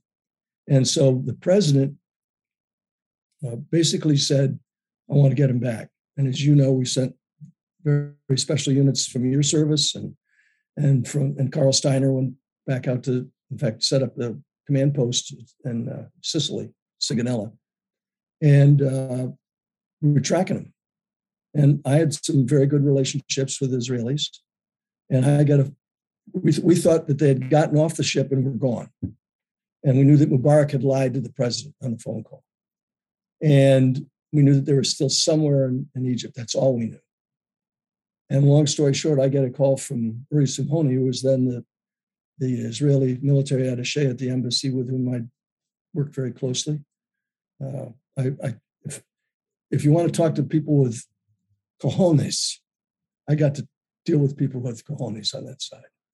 He calls me up and he said, jot this phone number down. This is the tail number of the airplane that they're on, and they're on their way to Tunis. And so the USS Saratoga was out in the Med, and I get on the phone to Admiral Art Moreau. And at the end of the day, the airplane, they thump with F 14s. You, you, fly along with a, another airplane underneath you. Here's a, here's a DC 9 with the Egypt Air civilian markings on it. And you kick your afterburners in right over top of them and get their attention. And so it landed at Sigonella, thanks to the, some great intelligence work and you know tracking and communications equipment that we didn't even have when we started all this stuff. And they landed in, in uh, Sigonella, four terrorists, three were on the ship. The leader of the terrorist organization, Abu Abbas, is there. He, he joined them in Egypt. He actually come out of Damascus at the time. And long and short of it, they they jailed three of them. They up, give Abu Abbas because he's a big heavyweight in the PLO and other terrorist organizations. They give him a free pass, put him in a Yugoslav airline uniform, and fly him to split Yugoslavia from from uh, Rome. And he gets away. And we see the end of the story is the other three go to jail. Uh, they'd murdered Leon Klinghoffer, an American Jewish passenger, restricted to an, a wheelchair. They'd murdered him. Uh, and so we wanted him to extradite it here to the United States to serve, be tried for murder. And, and we also want Abu Abbas. Eventually, those guys served long sentences, but today, two of them were freed. One of them died shortly thereafter. He made the mistake of committing another act of terror and died in the process. The other two, I think, have since dead because the Hezbollah has been decimated by the Israelis. At the end of the day, Abu Abbas becomes the head of what's called the Martyrs Fund. He was initially in Damascus, then he moved to Baghdad, and he was in Baghdad when we landed there in 2003. And I was up north at that point with the fourth ID. The Marines had come and gone. I've been there for several months at that point, covering the war for Fox. And I get a phone call, Iridium, uh, from the uh, Marine Expeditionary Force commander. Or maybe it was fourth ID. I guess it was fourth ID. Anyways, CG says, I'm sending my helicopter to pick you up. You need to ID a body for me. Whoa. This is, you know, decades after. And so I fly down, and sure enough, it's Abu Abbas. No kidding. You know, we, we've been trying to get that guy for a long time. sadly enough, sadly enough, he died of a heart attack. No bullet holes on him. I'm, I'm looking at the body, and yeah, and he had, at the time he was controlling about fourteen million dollars worth, fifty thousand dollars. You know about this, but your viewers may not. They were offering fifty thousand dollars to the parents of any kid old enough to wear a body bomb and become a suicide bomber. Okay, and they would give the parents the money as soon as the kid blew himself up. Same kind of thing just happened, of course, with not just ISIS, but more likely uh, the Haqqani crowd in, in Afghanistan that killed 13 Marines and soldiers. Yeah. So uh, don't miss him at all. Imad Mughniyeh, who became the head mm-hmm. of the operations side of, uh, of uh, Hezbollah, uh, tragically, he, he, was at a reception in Damascus, Damascus, as you probably know the story, but tragically enough, I mean, this is another guy who tried to kill my wife and kids. Uh, Abu Nidal tried, uh, actually sent terrorists to our house on 11 February 1987. Six terrorists from downtown. You all these guys were direct threats to me because I was on their hit list. And Abu Abbas died of a heart attack. Uh, Imad Mughniyeh from Hezbollah, he died when he put the key in his Mitsubishi parked in the embassy parking lot and it blew itself across four parking lots. I mean, you'd think that would hurt Mitsubishi sales a little bit. Yeah. And, and so Paul Abu Nidal, who headed the Islamic Jihad cell that was right here in, in Northern Virginia, uh, that poor guy died of six self inflicted headshots in Baghdad. You're still here and I'm still hey, here. There we go. Yeah. Oh, that's, yeah. Incredible. Yeah. Surprising Mitsubishi surprised that, uh, uh, uh, survived that one. And you are you're keeping company with some interesting people during this time, both uh, professionally in the United States uh, national security apparatus, and then the people you have to liaise with. Um, what are your memories if I'm going to butcher the name? Uh, Manshur Gobrov Gorba, the well, arms dealer. Far. I mean, this guy's yeah. right out of uh, a, a, spy thriller. I mean, what, what are your memories well, of him? one of the most duplicitous human beings on the planet yeah. Earth. And he had to deal with them because actually the Israelis brought him to us as we started. Look, at the, the, the president took a lot of criticism for this. Uh, we were barred by the, the legislation. It was in the defense, uh, uh, what we now call na- national national security. Uh, I forgot what it's called, but anyway, it's it's it's how the the, the Pentagon's going to spend their yep. money. And there was a restriction in there called the Boland Amendment. The Boland Amendment said something like no funds made available by this act may be used for the purposes or, or which would have the effect of providing direct or indirect support for military or paramilitary activities against the uh, Sandinista government in Nicaragua. I think that's pretty close to it. We have four different versions of that. anyway, uh, it meant that we couldn't use government money. And because the Israelis were trying to get some of their people back out, and and we were being assured, turns out incorrectly, I think, uh, that there were moderates within the regime in Tehran, among the Ayatollahs, that we could help them in what had been, at that point, a very long war going on between Iran and Iraq. And so I was given the mission of, okay, delivering stuff to them that they think is really going to be working and get Bill Buckley back. Okay and Bill Buckley was, of course, at the time being tortured to death. And at the end of the day, we ended up uh, making three shipments of tow, 500 tows apiece from the Israeli stockpiles, which we replaced from the United States with a newer, more, modern version. And it turns out they, the tow missiles that the Iranians got did not work as, as advertised. And on one occasion, meeting with them, not the one in Tehran, not the meeting in Tehran, but the meeting in Frankfurt, I'm with a CIA clandestine services officer who speaks fluent uh, Farsi. And they asked me about the problem. I said, well, and I did not know. I mean, I knew that they'd been doctored, don't get me wrong. I did not know what to say. And I said, you know what? You're, you're using these in the Faw Peninsula, and it's over water. And that thin gold wire that spools out at the back end of it if it gets wet, it won't work right. oh. quick thinking. Which of course is it was quick thinking, but of course they eventually learned that's not true either. But uh, fortunately, none of those none of those weapons actually worked. And at the end of the day, we got three hostages back. We never got Buckley Buckley's body back until yeah. uh, years later. The bottom line of it was the money we used from that those sales and other money we collected overseas were also used to provide weapons for the Nicaraguan freedom fighters. Uh, what, the most important of which turned out to be Chinese made surface to air missiles, MANPADS, SA 7 lookalikes from communist China, which were purchased with money we got from Taiwan.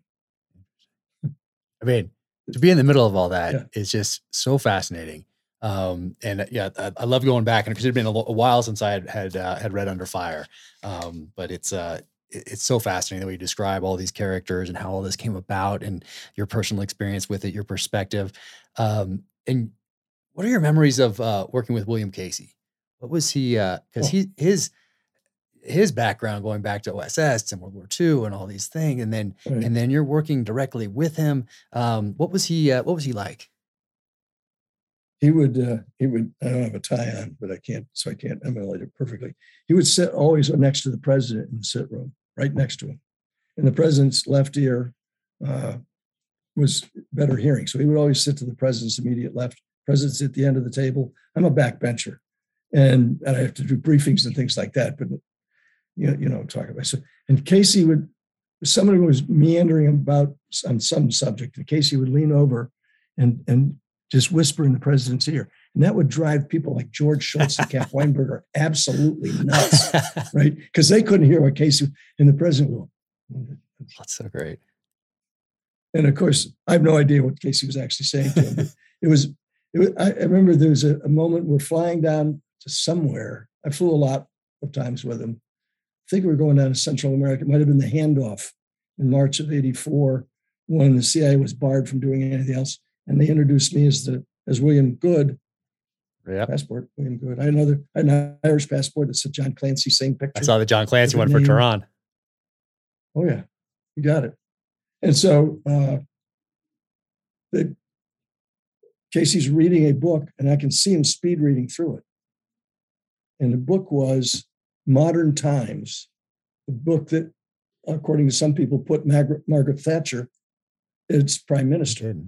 And so he's he's done with the book. He's I mean I've watched him reading. He's just like this, fast as it as can be. I mean I took the Evelyn Wood speed reading course 50 Right. years ago. I I can still do a little of it, but anyway, he he looks back at the seat, tosses the book at me, and says, "Read this." Took me week weeks. yeah, to yeah, that's it, but- serious. That's a serious book. But it was it was a great primer on what conservative politics were really all about. It's a fascinating man, a great intellect. I got to visit him up at home, of his home up in Long Island. Uh, went to his wake. Uh, did not go to the funeral because at the time we were, Mr. Clarridge and I were pretty much persona non grata. But uh, yeah, an incredible human being and a great privilege to watch, particularly Bill Clark, Bill Casey, Ed Meese, who knew Ronald Reagan from back in California, right? And they and they were part of a that, that some presidents don't. I don't think this president's got a lot of friends surrounding. I don't think his predecessor, who you and I both know well, I don't think Mr. Trump had people who had the kinds of experience that he trusted, right? And so I, I look at the at the model for the presidency, and, and one of the things that made Ronald Reagan so great was that he had people around him he trusted, and he could say, "Well, Cap, what do you think of that?"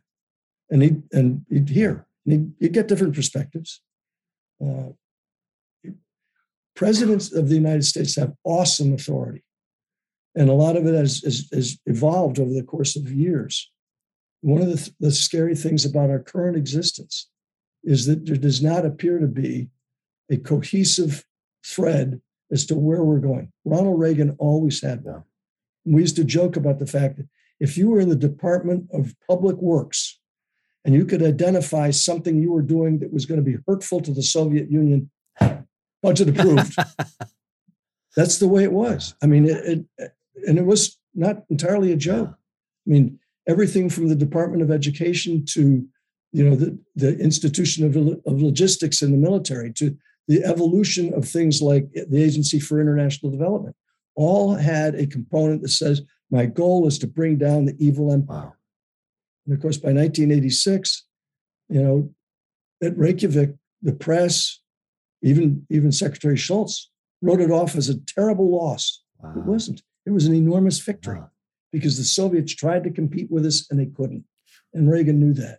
Reagan had guys that would brief me. I, I used to go to more of these things. On Saturdays, he would meet with the President's Foreign Intelligence Advisory Board, the PFIAB. I think it's called something different now, but it's outside advisors. At one point, Edward Bennett Williams, the chairman of that committee, was my lawyer. Right? He brought Brendan Sullivan in, the guy that sat next to me Mhm. during that long séance in the summer of '87, and and those were people he trusted. Uh, Reagan trusted these kinds of people. Ed Williams is a Democrat. Lane Kirkland, head of the FLCIO, Democrat. They were on th- these important committees like the, the National Bipartisan Commission on Central America, and they traveled all over the place. I'm just, I, it was a remarkable experience for a young guy who's, you know, meanwhile, somehow spent enough time at home to get four kids, now 18 grandkids. Uh, it- it's incredible. And uh, William Casey, of course, director of the CIA. Before you go to Tehran, and, and there hadn't been too many Americans going to Tehran since 1979, um, he gives you something. He gives you, uh, is it cyanide pills or whatever he, whatever he gives you. I don't know what they were, but he told me, you know, here's six Yeah. of them. So he hands you those. That's pretty serious. And uh, I think you're closing on a house at the time, and Betsy's wondering where you're going. You can't say, of course, you're traveling under this Clancy Yeah. uh, uh, uh, passport, and the, the State Department, I think, is throwing a throwing a fit for uh, about that sort of a thing. And then you guys go to Iran. Um, What a trip! Bud McFarland, former national security advisor, headed the mission. Uh, I look at, at those times and say, uh, Ami Nir, my counterpart in the Israeli uh, counterterrorism counterpart, he went with us. That's That's real nerve, to say the least. He, he, by the way, was eventually murdered by, after the book came out, uh, he was murdered in uh, Mexico by Hezbollah. Oh no, I didn't know. That. Uh, and, and, and looking back at it nowadays, the NSC would never do something like this again. I, I I don't think there'll ever be hearings like we had in the summer of 87 either. Congress will never do that again. They probably should for the fiasco that they just got out of Afghanistan. But uh, the end result of all of that was to see and persevere through success and failure. You know, we did get three Americans out. The, the price politically was enormous for the president, uh, but he survived it, and so did I. And at the end of the day, uh, sometimes you need to take a chance. We all knew it was high risk. Everybody, and Evan Poindexter and Bud McFarlane, and Bill Clark, all knew it was very high risk politically. Uh, I did not express to Betsy at the time the kinds of. I remember one time I, I made so many trips back and forth across the pond. I was actually traveling on the Concorde Oh, several wow. times, just so that you could take off at 6 p.m. out of Dulles Airport, right outside where I am, and be back for the staff meeting in the morning, back at the following Wow. day. And, and the rest of the staff, other than the people that authorized my trip, would never know. And I look at, I, I remember coming back from one of the trips and I had, we had a secure phone. We had a safe in our bedroom that had a secure phone in it. We'd take that out every night when I was home. And in fact, she put it on, she said, on your side of the bed. I don't want that thing waking me up. We still had you know, little tiny kids. And I left on my dresser in our bedroom the three passports the real Oliver North passport, John Clancy passport from Ireland, and the, the uh, blue American passport for Wayne Paul Goode. Wow. And I knew I had already asked, and it was approved. Everybody now knows what FISA is, Foreign Intelligence Surveillance Act, right? I had gotten a FISA order for me, every phone I had. Okay, thank God, because I probably would still be in Leavenworth. I mean, that's that's what that's the reason why no one could ever accuse me of not doing what I was told to do. Wow. In fact, the, actual words were Oliver North did everything he was told to do, and everything he did, every Oliver North, every, everything Oliver North did, he was told to do, and everything he was told to do, he did. That was it. That was John Poindexter. And there was no way anybody could deny it because I recorded every phone conversation, 400,000 pages of transcripts. Wow. So that's what the special persecutor had to go through. Oh, But it, everything I was, I did, I was, uh, was approved. And so she calls up, and I, I knew that the phones were being monitored. And she calls me up in my office, and Fawn Hall, my secretary, puts her through. And she said, I just found three passports on your dresser. Who are you? wow. And I said, honey, I'll tell you about it when I get home. Don't say anything to anybody. Wh- Why can't I say anything to anybody? I hung up the phone, got in the car and raced back out to Great Falls because that's where we were living by then. And I just started explaining what's going on. And, and as everybody knows from that back in that era, my secretary was uh, the daughter of the secretary of the National Security Advisor. My original secretary had a nervous breakdown because trying to keep three sets of books and all the accounting for all the money, you know, I, I, I had to give one of the contra heads 10,000 bucks in cash every month. Yeah. Yeah. And he got it. And we, we did dead drops for that kind of stuff. I, I and I'm an infantryman. At one point, one point, Casey says to me, I've got, well, I, I was looking for mine. I've got one around here somewhere, but I've got a reporter's notebook, right? One of those long, narrow ones, the spiral at the top. So I've got it in my pocket. And Casey's rattling off. I want you to open a bank account here and put, put the following numbers. To, and I'm, I, I reach in my pocket. I pull out the note. He says, "What are you doing?" I said, "I'm making notes." He said, "If you need to make notes, you don't belong in this business." I said, "I know I don't." Belong I've been in this trying to business. tell I'm everyone. an infantry officer, damn it. So they sent me to a week of training down a weekend, a weekend, Friday, Saturday, Sunday at the farm No down kidding. outside of Williamsburg. They didn't teach you that stuff Oh, in the yeah. basic school. That's not. uh yeah, no, no, no, it was down at Camp Peary. No yeah, kidding. it was. It was I mean, that's it- it's incredible. And what what people what often gets gets lost, I think, these days is that people forget why Americans were being taken in Beirut, in Lebanon, in the Middle Oh, yeah. East. And what's so interesting about it, it's for the same reasons that Osama bin Laden attacked the United States. in that he thought it would push us out of the Middle East. Of course, it did the exact opposite. Then he adapted his rhetoric to say that was my plan the whole time, of course, and, and all that. But uh, but it's interesting. You go back to all those years earlier, and that was the same reason that these Americans were being grabbed off the street. Um, and we kind of we kind of lost a little bit of that in, in everything that that ensued. But um, uh, I think about uh, the hearings. I think about that quite quite frequently because they came at such a formative time in my life, and I watched them. I videotaped them on Betamax. Um, we hadn't switched over to VHS yet in my in my household, um, yeah. and uh, I can only imagine today if that was to happen, how much in the era of social media and how politicians and these tech giants know how much division can help their side and the tech giant side as far as making money and mining data from us for profit and then politician side to figure out how to uh, rally rally the troops to their cause and continue to further divide us. But i can only imagine if you went through today what you went through back then in the era of social media just what that that how confusing that would be for everyone and how, how different it would be today. And and one thing that's so fascinating, and uh, you mentioned it in the, in the book also, is uh, that well, there are two things. You didn't know whether you should wear a uniform or not, and I forget who who you talked to, and maybe it was the commandant of the Marine Corps, mm. but he said, "I when I testify before Congress, I wear my uniform, you wear yours," and uh, actually, something like that. Actually, the way it went, I what happened is I didn't learn about this until probably five years ago is Brendan Sullivan called him up. Now, these are two Irish, PX Kelly, Commandant of the Marine Corps, and Brendan Sullivan, right? So Sullivan, my lawyer, calls the Commandant up, and I was working, my office was right down the hall from the Commandant's. When I left the White House on the 26th, I think it was 23rd of uh, November 86, I went right into second deck of the uh, Marine headquarters. And the Commandant of the Marine Corps said, you're working for me, you're keeping your clearances, thank God. And so and, it, and ITS-SCI clearances are very high level. And so Sullivan calls up and he says, North is not going to wear a uniform tomorrow to the hearings. Uh, do you think that's the right wise? He said, I'll take care of it. So unbeknownst to me, that phone call is I get buzzed on my desk, intercom commandant, walk down the hall 15 feet and walk into the, the aide stands up, the commandant wants to see you right now. So Kelly says, tomorrow you testify, you're going to testify.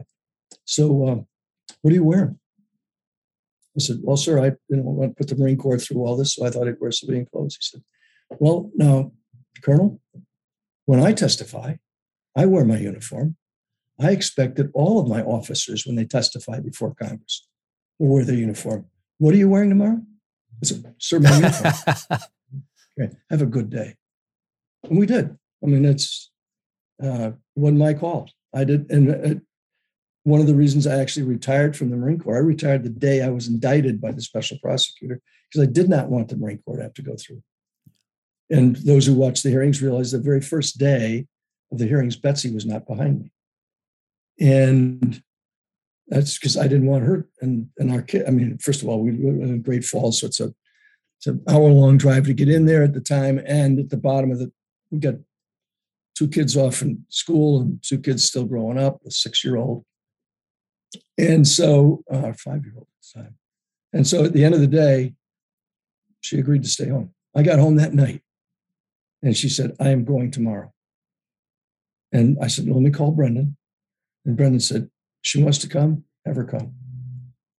At the end, I mean, she, okay, so we went to bed probably around one o'clock in the morning uh, at the end of the first day. I'd, I'd gotten four phone calls that phone call from the commandant, phone call from Richard Nixon, who I'd gotten to know on the National Bipartisan Commission for Central America, a phone call from Billy Graham, and a phone call from Ronald Reagan that first night. And so, you want to come? You come. All very encouraging. I asked Billy Graham, I said, How did you get my phone number? It's unlisted. He said, I did what I always do. I just called the White House. so great. And so she came, and thank God she did because at some point in the next day or two, or it went on over the span of nine days, but three or more days off for the Fourth of July holiday, because we still had to go testify upstairs in the HPSCI space, the House Permanent Select Committee on Intelligence, on stuff mm. that was way too sensitive to even bring up in the closed hearings. And uh, at one point, uh, Howell Heflin put up, a, remember, you didn't have PowerPoint in those days, right? Put up on the screen the image of a check that I could not read. He said, nah, that exhibit number 444, he's a big hog jowled senator from Alabama. He said, ah, I want you to know, I want to know, you made out to Lily's lingerie. Were you buying undies for your girlfriend Fawn oh, Hall? And thank God Betsy was behind me. She taps me on the shoulder. Says, "Those are the leotards for our six-year-old daughter Dornin's ballet lessons. Tell him that." And I did. Wow. He never showed up at the hearings again. And I asked Brendan uh, uh, during the, the break for chow, I guess at lunchtime. I said, "Why would why would someone do that?" And uh, thank God my wife was there. I mean, yeah. first of all, I don't have anything to commend me as a husband and father, but the word semper fidelis, right? Always faithful. That's it. Because I was never around. She raised our four kids miraculously without me around. And now she's grandma to 18. And Sullivan's answer is very instructive. He said, They have to believe you did that. Because if they'd had the opportunity to have an affair with a beautiful secretary, they'd have done it. Fair enough. Wow. Anyway. And I think they regretted very quickly putting you up there um, because no, you, you, some polls right, came Jack, out. And they'll never do it again. Yeah. They will never do that again. And I mean, yeah. it, we actually ought to have something yeah. like that, some kind of bipartisan commission on what happened with Absolutely. Afghanistan. Yep. I mean, and, and one of the great things about Ronald Reagan is he had more assurance of the ultimate outcome of this thing than I did, and, and that most of his people around him. I mean, there were there were people who I thought were friends who would come out and say absolutely horrible stuff, not knowing how it would come out, and the president was squarely with me. I mean, there's no doubt about it. I had some other people around him that weren't, like the chief of staff, God rest his soul. And Don Don Regan was not a fan, also a former mm. Marine. And so, I, I, mean, I look back on those experiences and say, you know what? You learn a lot about people when, when the when the heat's oh, yeah. on. And Ronald Reagan was there for oh, us, wow. no doubt about it and, and you it's funny how you say that people suddenly forgot that they were on trips with me to Central America or they're in photos uh, yeah. and uh, yeah. just uh, conveniently well, forgot. One of, one of the, yeah. one of the SecDef, yeah. Well, I'm standing right yeah. beside him. But what's interesting, so I was so young at the time that I couldn't really conceptualize what was going on. I forget if the Tower Commission report had come out yet or not. I, I, I got that, and of course, it's very thick, and I'm reading that as a you know seventh grade or sixth, whatever that is.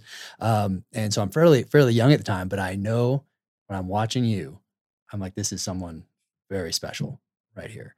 And uh, and the rest of America thought that same thing because I think there's some polling that came out fairly soon after, maybe it was the first day, second day, whenever it was, that said, "Hey, uh, most of the American people uh, who have watched this are solidly on the side of Lieutenant Colonel Oliver North."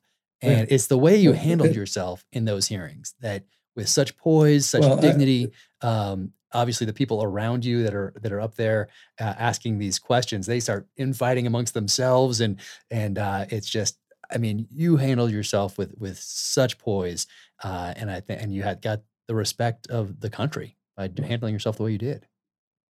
Um, I'll, I'll, go back to those words that you just used a few minutes ago.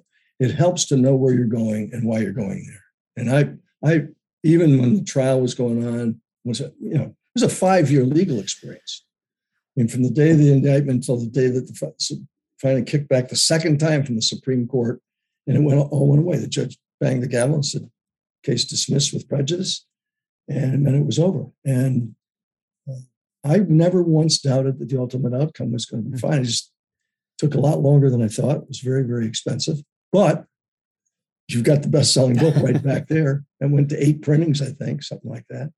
Uh, and the American people very very generous. I mean, the, what, what what we've done with Freedom Alliance is the direct consequence of the American people saying this is a really good cause. We've got 580 some odd youngsters on college scholarships wow. right now, whose dads, in most cases, there are a couple of women, but dads died in the line of duty, which is a much broader opportunity than simply the the, the so-called uh, war on terror GI mm-hmm. Bill because there he has to be killed in combat. And we're saying, no, line of duty. And to get all you need to get the Freedom Alliance Scholarship is have a dad that was killed or permanently disabled in the line of duty, or a parent, and get into college and keep a B average. That's it. And and we're very very well endowed. We do it very very well. Sadly enough, I'll give you this one real quick before I got to run. But Gunnery Sergeant Joshua Miles uh, was our operations chief. Josh Miles died last Monday, very unexpected. Ran three miles every day and had a heart attack and died. And so we we're praying for his family. Uh, the funeral is going to be this weekend, or actually Friday, and uh, and then they're going to put him in Arlington. Wow. And of course, as you and I know nowadays, that's going to be months from now because of all the backlog from COVID.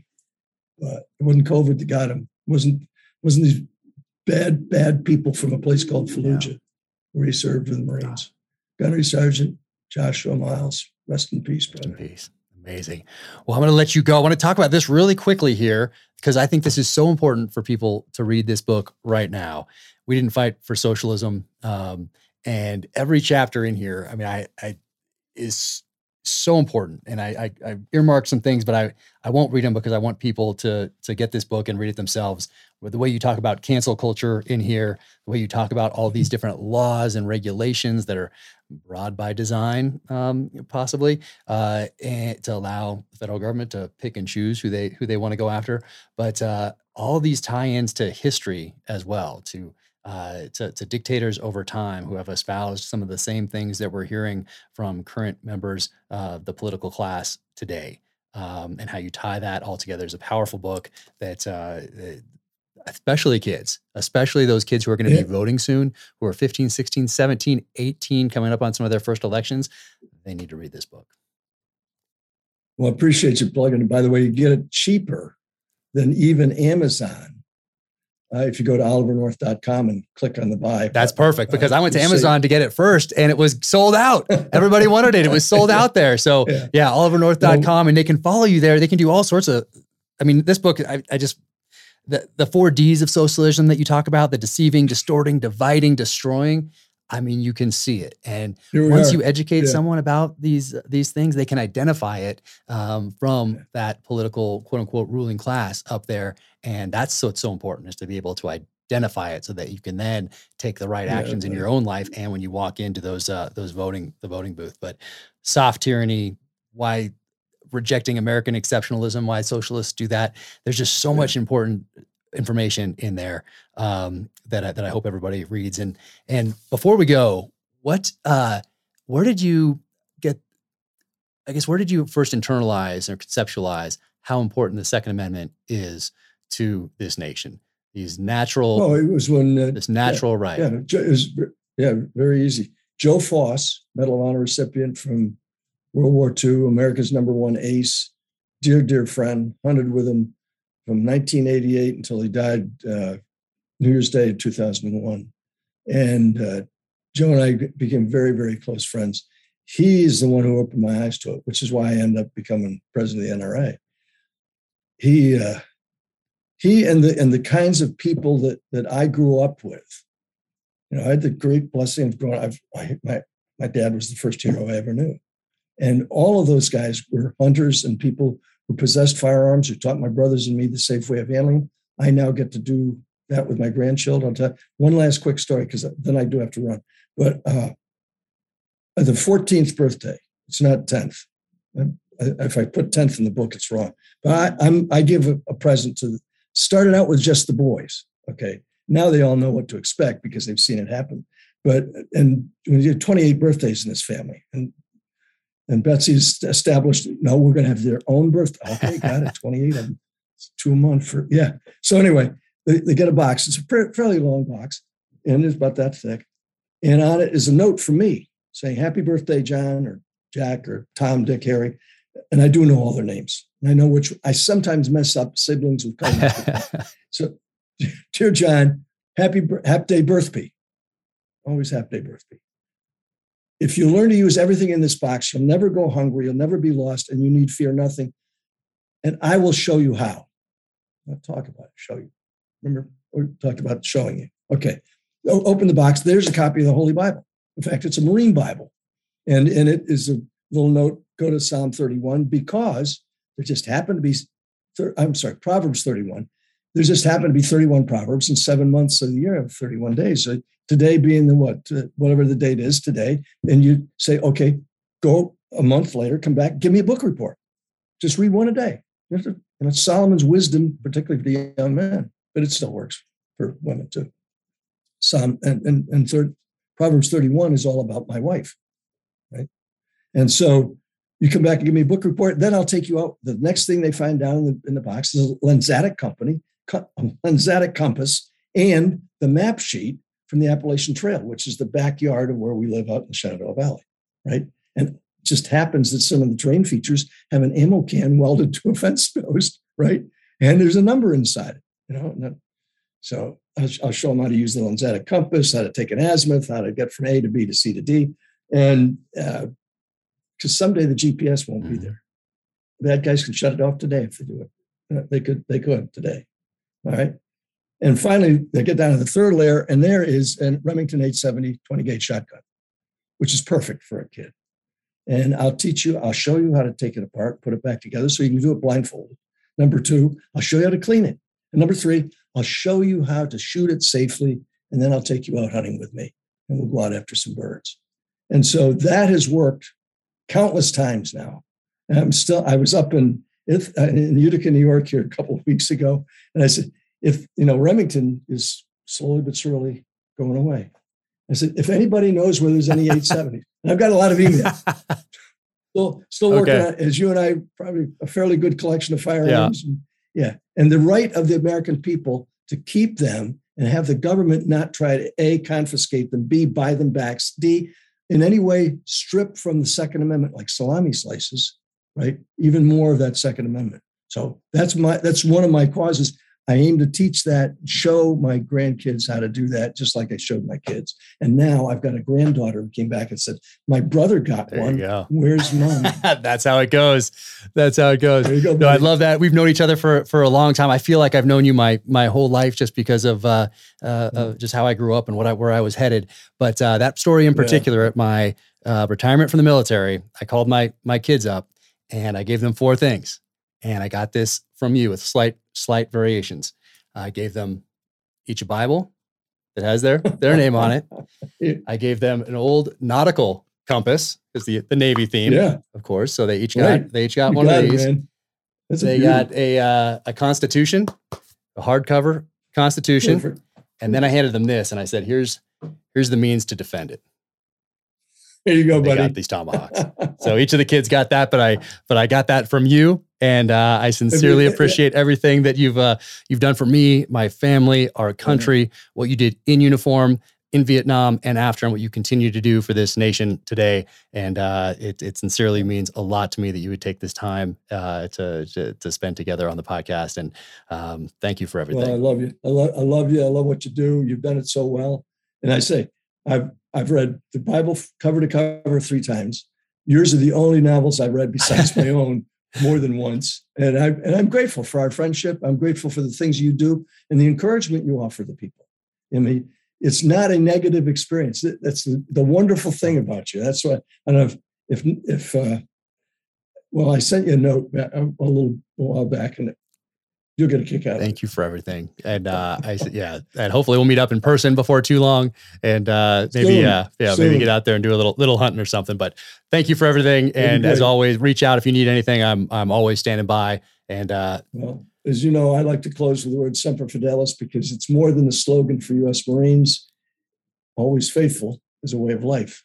God bless That's you, buddy. God Semper Fi. Semper Fi. All right. Mountain Tough, MTN Tough. Awesome.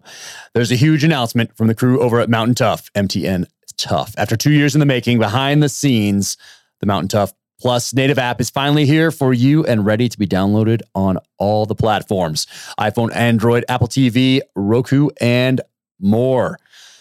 MTN Tough Plus is the fitness app trusted by the dedicated, trusted and used by dedicated backcountry hunters, wildlife firefighters, law enforcement officers, and U.S. military special operations forces. And now you can train on your time, your way from your phone, tablet, TV, or web. MTN Tough Plus is an all access subscription giving you access to all Mountain Tough programs, all new programs, and bonus content. Awesome. If you've been following me for a while, you know that I have prioritized finishing my latest novel and moving. This will probably be one of the last things I do from this studio as we move to the new house and new studio. Um, so that is about to change. My priorities moving forward, well, I'm going to get better at scheduling these things and actually getting those workouts in, then working for about three or four hours on the novel, then jumping into the business side of thing for an hour or two. But uh, point being, MTN Tough Mountain Tough is the program that I am using. Uh, I've been scouring the website, checking out the app. It is absolutely awesome. And these days, with so much going on, I need something that's going to tell me what to do because uh, I'm going to shift right from doing one thing, bam, into the workout and having it right there, ready to rock that's exactly what I need. So thank you guys for putting this together and putting so much thought, time, energy, effort, and testing into it. Um, because what I want to do these days uh, is be ready for life. Uh, and yeah, I'm probably not jumping out of a plane anymore and uh, and going doing those special operations type missions. Um, now it is training for life and to keep up with very active kids. Um, but this is what I'm going to use MTN Mountain Tough. Increase mental toughness, build muscle, improve endurance anytime, anywhere from any mobile device. Thousands of workouts are available in the MTN Tough Plus subscription. You can start today with no equipment needed to start. That's what also that I liked what I saw. You can have equipment or no equipment, um, and there are workouts for every level: beginner, intermediate, advanced, elite. Um, just get on there and check it out. And then more importantly, get after it. Uh, everything you need is in one spot. Cardio to strength, Mountain Tough programs are designed to be built around to build the optimal athlete. Thousands of hours of testing on dedicated mountain hunters, first responders, and military personnel, programs for everyone those who hit the gym and the heavy weights, and those who like to work out at home with no gear at all. Stream from your TV, laptop, mobile, or tablet. Download workouts in iOS and Android, compatible with Chromecast and AirPlay.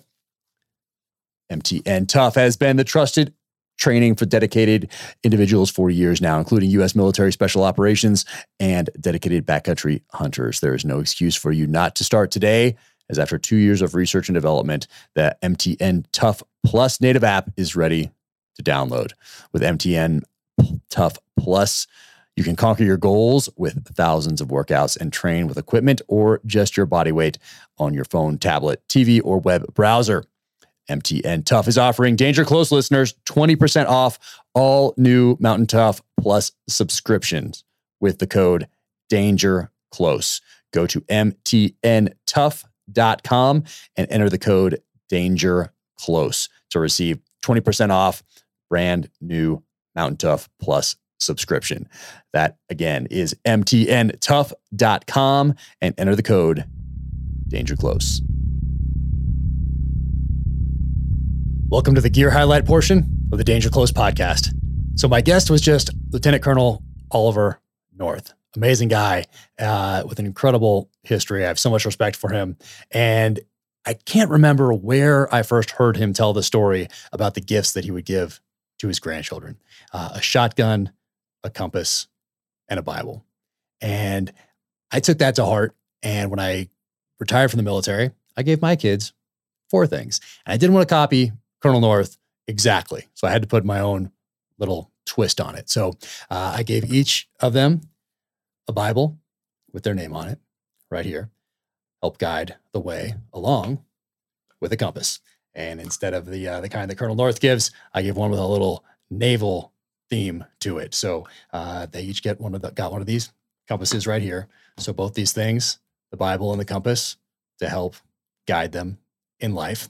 And then this hardcover constitution. And I think it is important to not just have a constitution that you can pull up online anywhere, um, but to have one that is in hardcover and is a, in a place of honor in your home because enshrined in here in the back in the Bill of Rights are natural rights written down here, but they are natural, God given rights. So uh, it's just important, I think, to do that. So they got this, and then I gave them this a Winkler tomahawk and said, here's the means to defend it.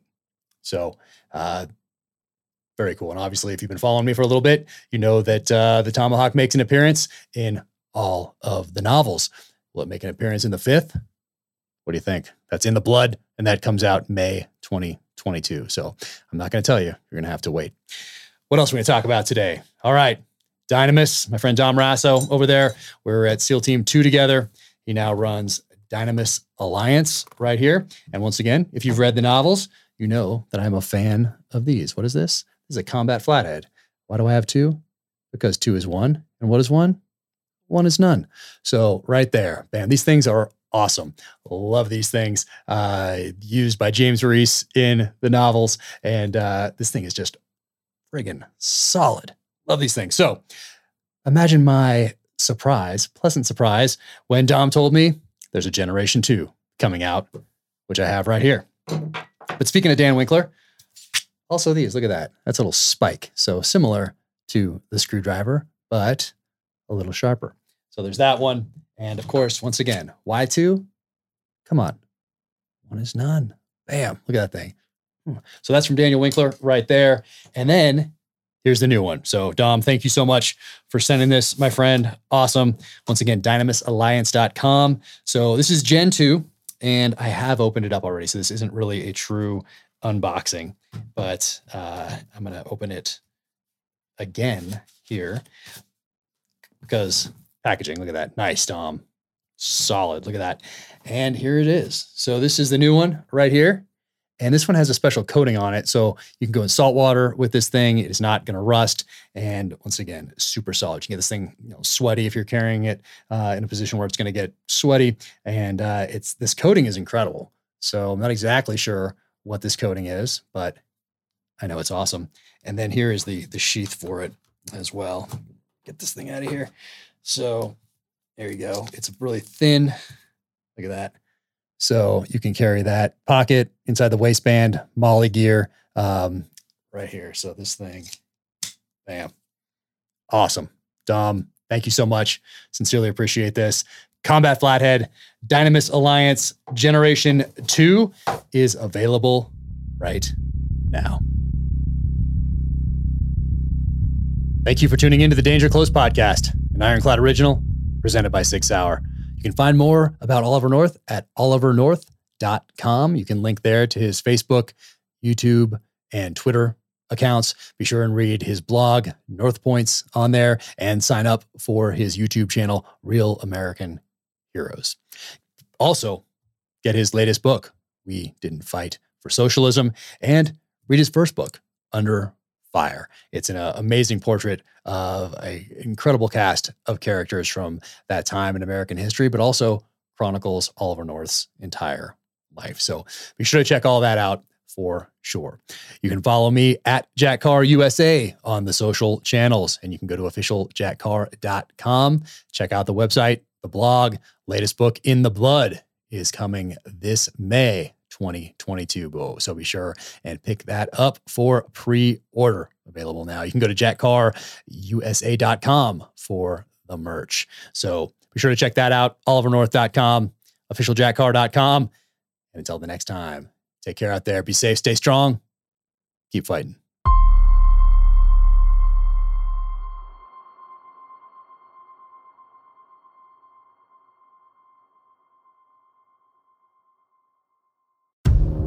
Case you missed it, on a recent episode of Danger Close, an Ironclad original, Jack Carr sat down with former presidential candidate Tulsi Gabbard. Set aside all the labels. You know, oh, well, because I've been getting asked this a lot like, well, are you left or are you right? Are you progressive or are you conservative? What are box do you fit in? Which box do you check? Completely. Are you an enemy And- or right, right. an How, ally? uh, like, what filter should I use when I'm looking at you? And like, I've always been an independent minded person, Mm-hmm. always. Be sure to check out the full interview wherever you get your podcasts.